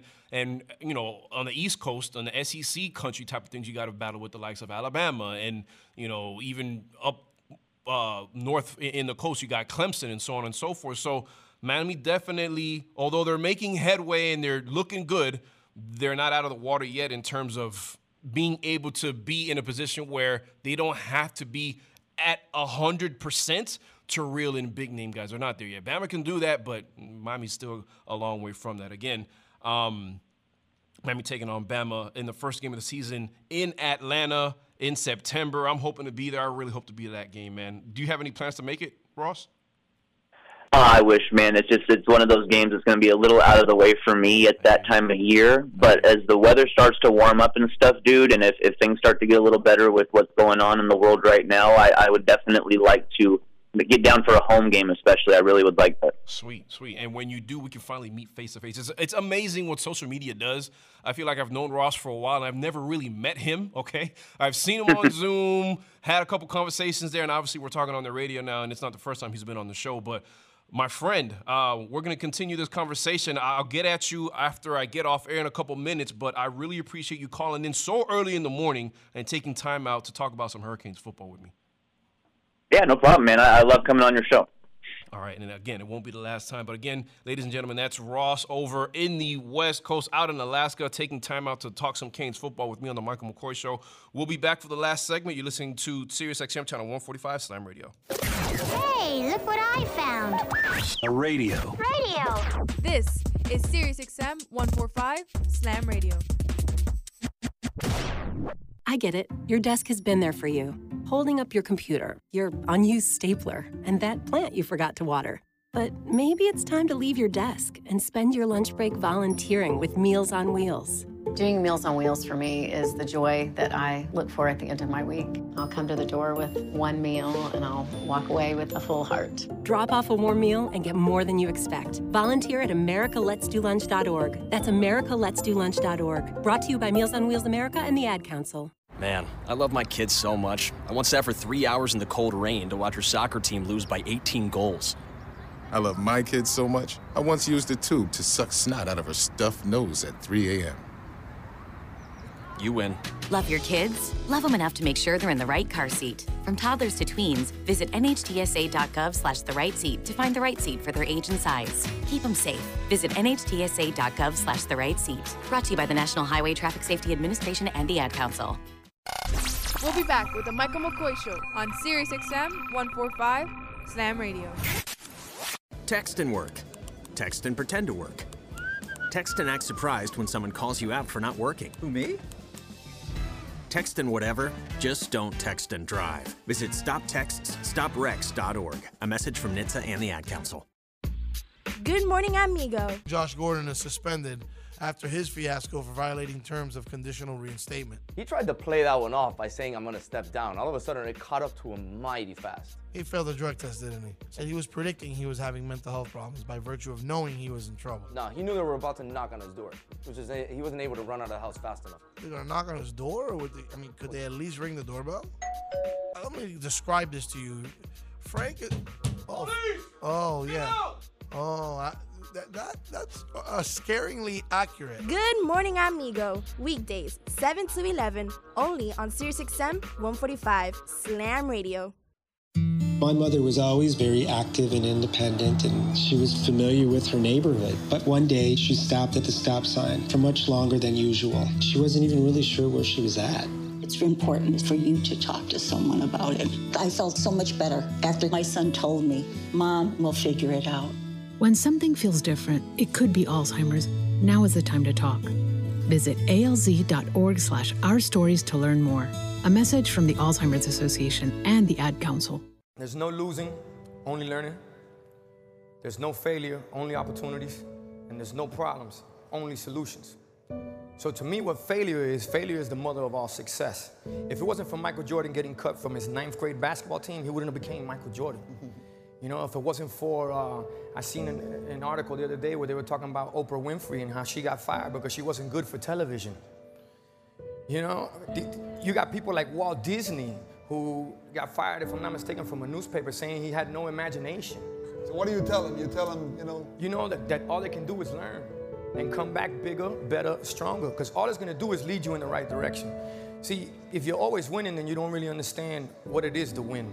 You, you got to take those losses. You got to take those hits. There's got to be the valleys, the peaks, the ups, the downs. In order for you to, when it does happen, you go, wow, qué rico. You know, this is what it's all about. And not only that, it's never about making it, guys. It's always about maintaining it. That's the toughest part. On behalf of all of us here at Slam Radio, we would like to thank you, Pitbull, for making this dream become a reality.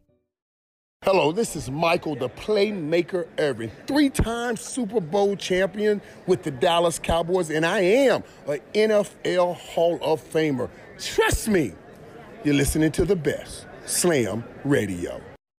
And now we're back with the Michael McCoy Show on Sirius XM 145 Slam Radio.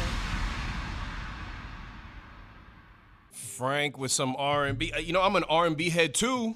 I do listen to R&B. Yes, I do. You come from my era. You better like R&B. Dude, the best R&B. There's nothing like um, 90s R&B. And you want to know what? Call me a weirdo. I work out to R&B, Frank. I listen to R&B when I'm working out sometimes, and there's nothing like being in the gym and having those slow reps. They hit hard, man. It hits different. Trust me. But um, ladies and gentlemen, you are listening to the Michael McCoy Show, and we are back for the final segment on Sirius XM channel 145 Slam Radio. and last week, the last segment went so well between Frank and I. Said, you know what? Let's just let's just make it a regular thing. And we were just kind of having fun, man, talking on the air about uh, whatever comes up. And we do have a little list of things here, but um, today is February 24th, right? So there's this website, nationaldaycalendar.com. So I'm looking at today, and Frank, today is National Tortilla Chip Day. How about that? Interesting. Very So they, interesting. They always throw all these national days like these. Those are those type of national days that have to be pinned on a Tuesday or on a Thursday, because everybody knows that it's Taco Tuesday and Taco Thursday or Tequila Thursday, whatever you want to call it. You got you, bro. You guys throw us off when all of a sudden you make National Tortilla Chip Day on a Wednesday, and I already had my tacos yesterday for dinner. Who signed off on that? That's a very good point because it's like, first of all, who's responsible for making these days? Where do the ideas come from? I love the ideas, but they should kind of match because, yes, Taco Tuesday should na- definitely be on the same day as National Tortilla Chip Day. Like, that just makes perfect sense. So, thank you for that. But I'm not much of a tortilla chip guy. You want to know the only time I really eat those is if I'm having like spinach artichoke dip or something like that. I don't really care for the salsa dip. I've never been that guy. Um, ah, give me the give me the guac. I like the guac. I'm the go. guac guy. Okay, okay. Yes, guac. And I mean, it's just different when it completely changes the tortilla chip. There's there's what? There's like the regular flour ones, there's those purple ones, there's all different types of colors, the red ones, but they all taste the same if you ask me. But the sauce or whatever you dip it in can make a world of difference. But we missed out on well not we, but Um, I wasn't aware that Monday was National Margarita Day, and if I had known that, maybe I would have went out for a couple drinks or whatever. Are you a, are you a margarita type of guy? I have to be in the mood for it, but look what I'm saying. Look, another Mexican compliment. why? Like, why? So, so this week was set up to just have Mexican food all week, right? Like, that's the way we set this calendar up. So we'll see. Well, so tomorrow's Thursday, the 25th. So tomorrow is National Chili Day. I don't know if you know whatever National Toast Day. Yeah, we're celebrating that on the show tomorrow on Good Morning Amigo. Tostada? The National Toast Day. Like, we're not doing Cuban tostada. we're doing Oh, like okay. the way it was meant, like Okay. American toast. Okay, okay, so straight enough. bread and butter. um, tomorrow's actually, I'm, I'm sorry, also National Clam Chowder ch- Clam Chowder Day. Every time I think about that, I think about New England clam chowder when I'm listening. When I'm Is it the red or the white? It was the white, right?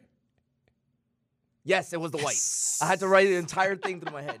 Oh, I can never remember that. I can never remember that. Um, and then National Chocolate Covered Nut Day. So I guess if you want to consider chili like a Mexican thing, maybe they are keeping a trend with, you know, tortilla chip today and Taco Tuesday yesterday and margarita on Monday. I don't know. We'll we'll see. But we're talking about food and it has been thinking because I'm a, I'm a sub guy. I love subs, all right? And it wasn't until recently, when I say recently, I mean just a couple of years ago, that I really took a liking for pub subs. They are amazing, and I think I would take those subs over anything else in Miami. What do you have to say about subs? Um. So yeah, I'm a, I'm a sandwich guy. So I like making my own concoctions and stuff like that. Okay. Uh, but the pubs, the pub subs are a knock out of the park. But then again, like I'm I'm like a sucker for anything Publix, man, because I feel like all the products at Publix are the freshest of the freshest, like bakery wise. The best cake in town from Publix. Oh, like, bro, I'm a, I'm a basic bleep. Like, I'll just keep it like that, all right? Okay. Just get me a Publix cake. My girl's like, oh, I'll go to nothing bun cake. No, no, bro, just Publix, vanilla, some frosting on it, and I'm good because they're the best tasting cakes. You're gonna hate me. I hate Publix cakes. Oh my God, we're gonna fight right now. Larry's looking at me crazy through the production window. I don't. They are so. They're, I feel like I can make it myself. I'm so serious. When I think of a, there's a million things I would take at Publix before I take a cake, and if I'm going a cake, I'll probably go. I'm probably gonna go fancy on you here, but give me Misha's, man. Oh, so Can't you're a go wrong with fufu. Oh, that's what it is. You're fufu. We figured it out. It's not about oh, I don't like Publix. No, no, you're just fufu. I got it now. I It's got not you. even. uh, How can you deny Misha's cakes, man? I can't afford that. Ah, I mean, listen, listen. I can't either. That's why I don't. I eat it when other people buy it. Okay, let's just. University, baby. Hey, hey, let's not do that, Larry. Let's not do that because I'm gonna throw my A Street reference, my A Street U reference, my Calle Ocho U reference, and I- just don't have a special liking towards. And nothing. I know Frank has a lot of business out there, but nothing against the university itself. But FIU football does not hold a, a special place in my heart. Let's not get off topic. We're talking about subs here, guys. Okay, we're talking about subs. Larry, what about you? Anything with sub, pub sub type of guy, sub subrageous? What? So the thing is, subs. I'm a, a, I can't say this because I was told that people from New York always announce that they're from New York before they go to make a point. So I'm not going to say that. I come from a region where sandwiches are made different. See Okay. that? You like how I positioned that one? That Okay. sounded better. Okay. Okay. You like that one? Fair enough. Told me what? Oh, he's always I'm from New York. I didn't say that. I said I'm from a region where sandwiches are made differently. That's all I said. Could be Los Angeles County. It doesn't matter. Um, the truth is, if you've got to go to like a chain store or something like that, I love Jersey Mike's. It most emulates Okay. the region from where I'm from. Okay. I wonder see why. What I, see what I did there? You're good at this.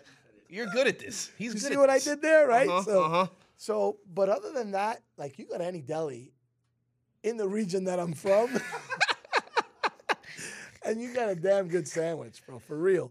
But you know, the sandwiches in Miami, the region Uh-huh. where I live, more like the Cuban sandwiches, more Okay. endemic to the Hispanic culture, and I love those sandwiches. They're just far different than the sandwiches that are my favorite sandwiches. I get it. I get I it. I like Cuban sandwiches. I actually love Cuban sandwiches, but I'm not in love with them the same way I am with your typical subs or sandwiches from the Northeast, from New York, from New Jersey, from that region where sandwiches are made. Even like the Massachusetts area, there's a certain thing that they do with their sandwiches Uh-huh. different, and that's why they call them New York style delis. And you know, like there's a reason why.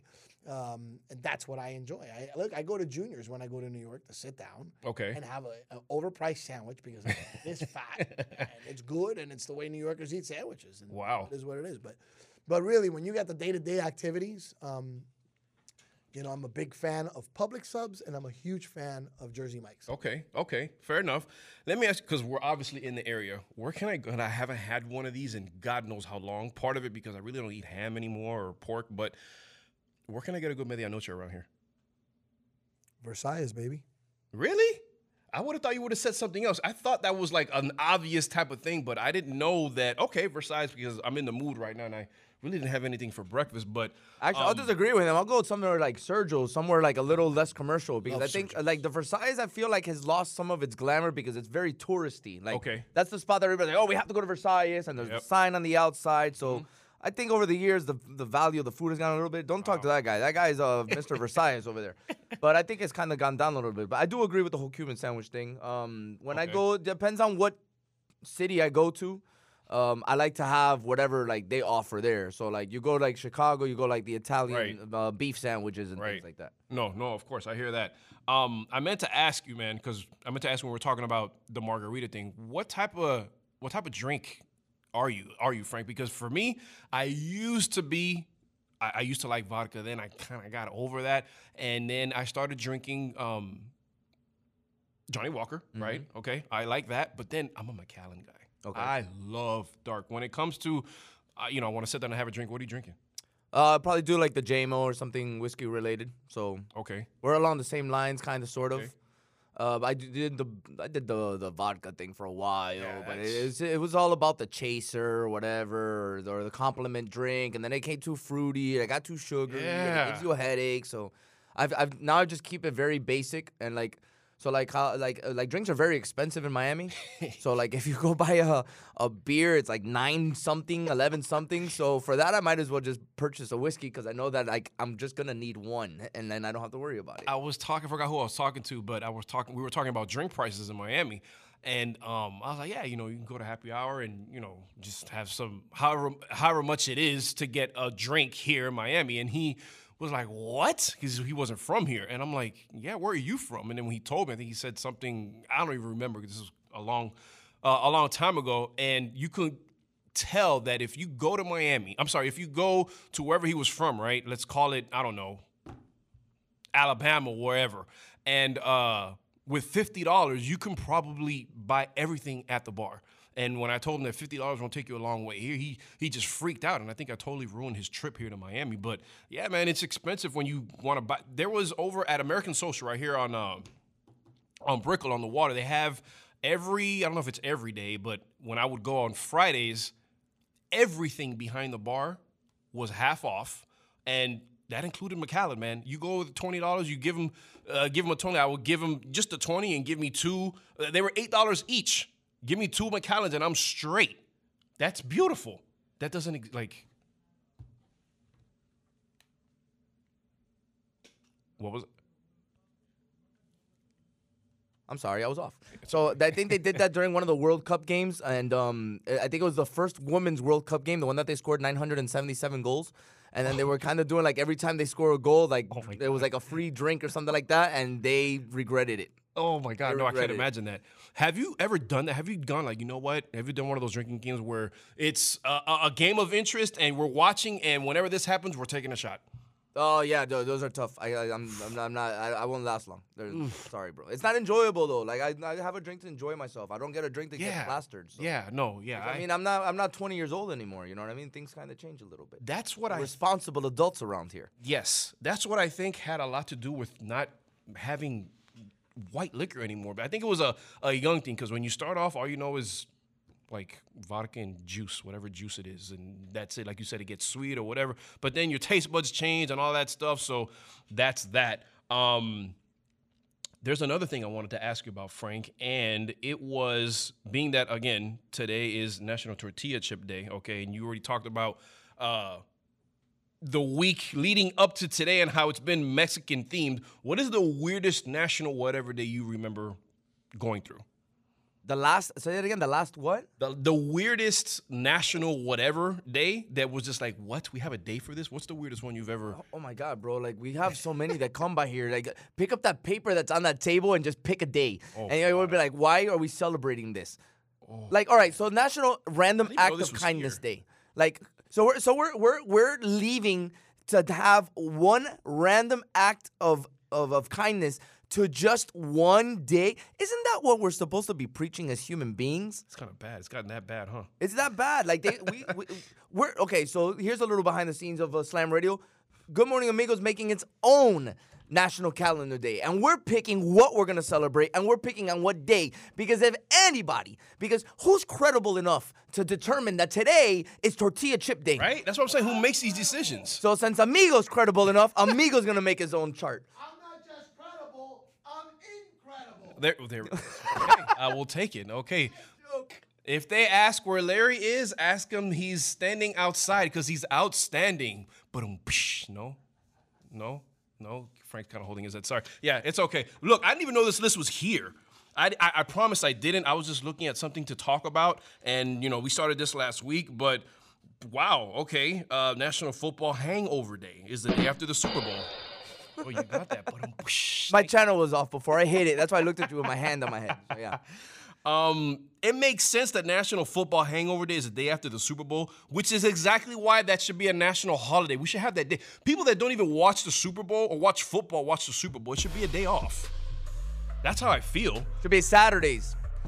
It should, there you go. How about that? How about make the Super Bowl on a day? Well, actually, no. I like the idea on a Sunday because then you have Monday off. I'm gonna vote for the guy that says Mondays after the Super Bowl are going to be a national day of a paid day off for everyone. I mean, take it or leave it. But that's that, okay? Shout out to everybody that called in today on the show, man. I really appreciate it. Ross called in last talking some Canes football. Before that, we had Josh White of WVUM and the University of Miami talking Canes baseball. And before that, uh, your favorite tailgate guy, Cutler Ridge Lad, calls in with always the enthusiasm that he brings uh, anytime he talks about anything orange and green. Ladies and gentlemen, it's been a pleasure.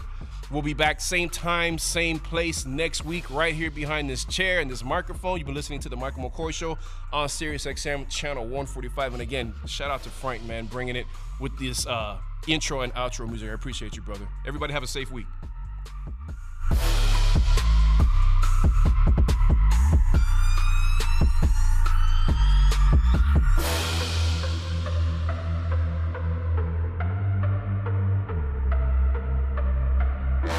The views and opinions expressed on The Michael McCoy Show are entirely those of the host, guests, and callers and do not necessarily reflect the opinions of Slam Radio. Hey, look what I found. A radio. Radio. This is SiriusXM 145 Slam Radio. The views and opinions expressed on The Michael McCoy Show are entirely those of the host, guests, and callers and do not necessarily reflect the opinions of Slam Radio.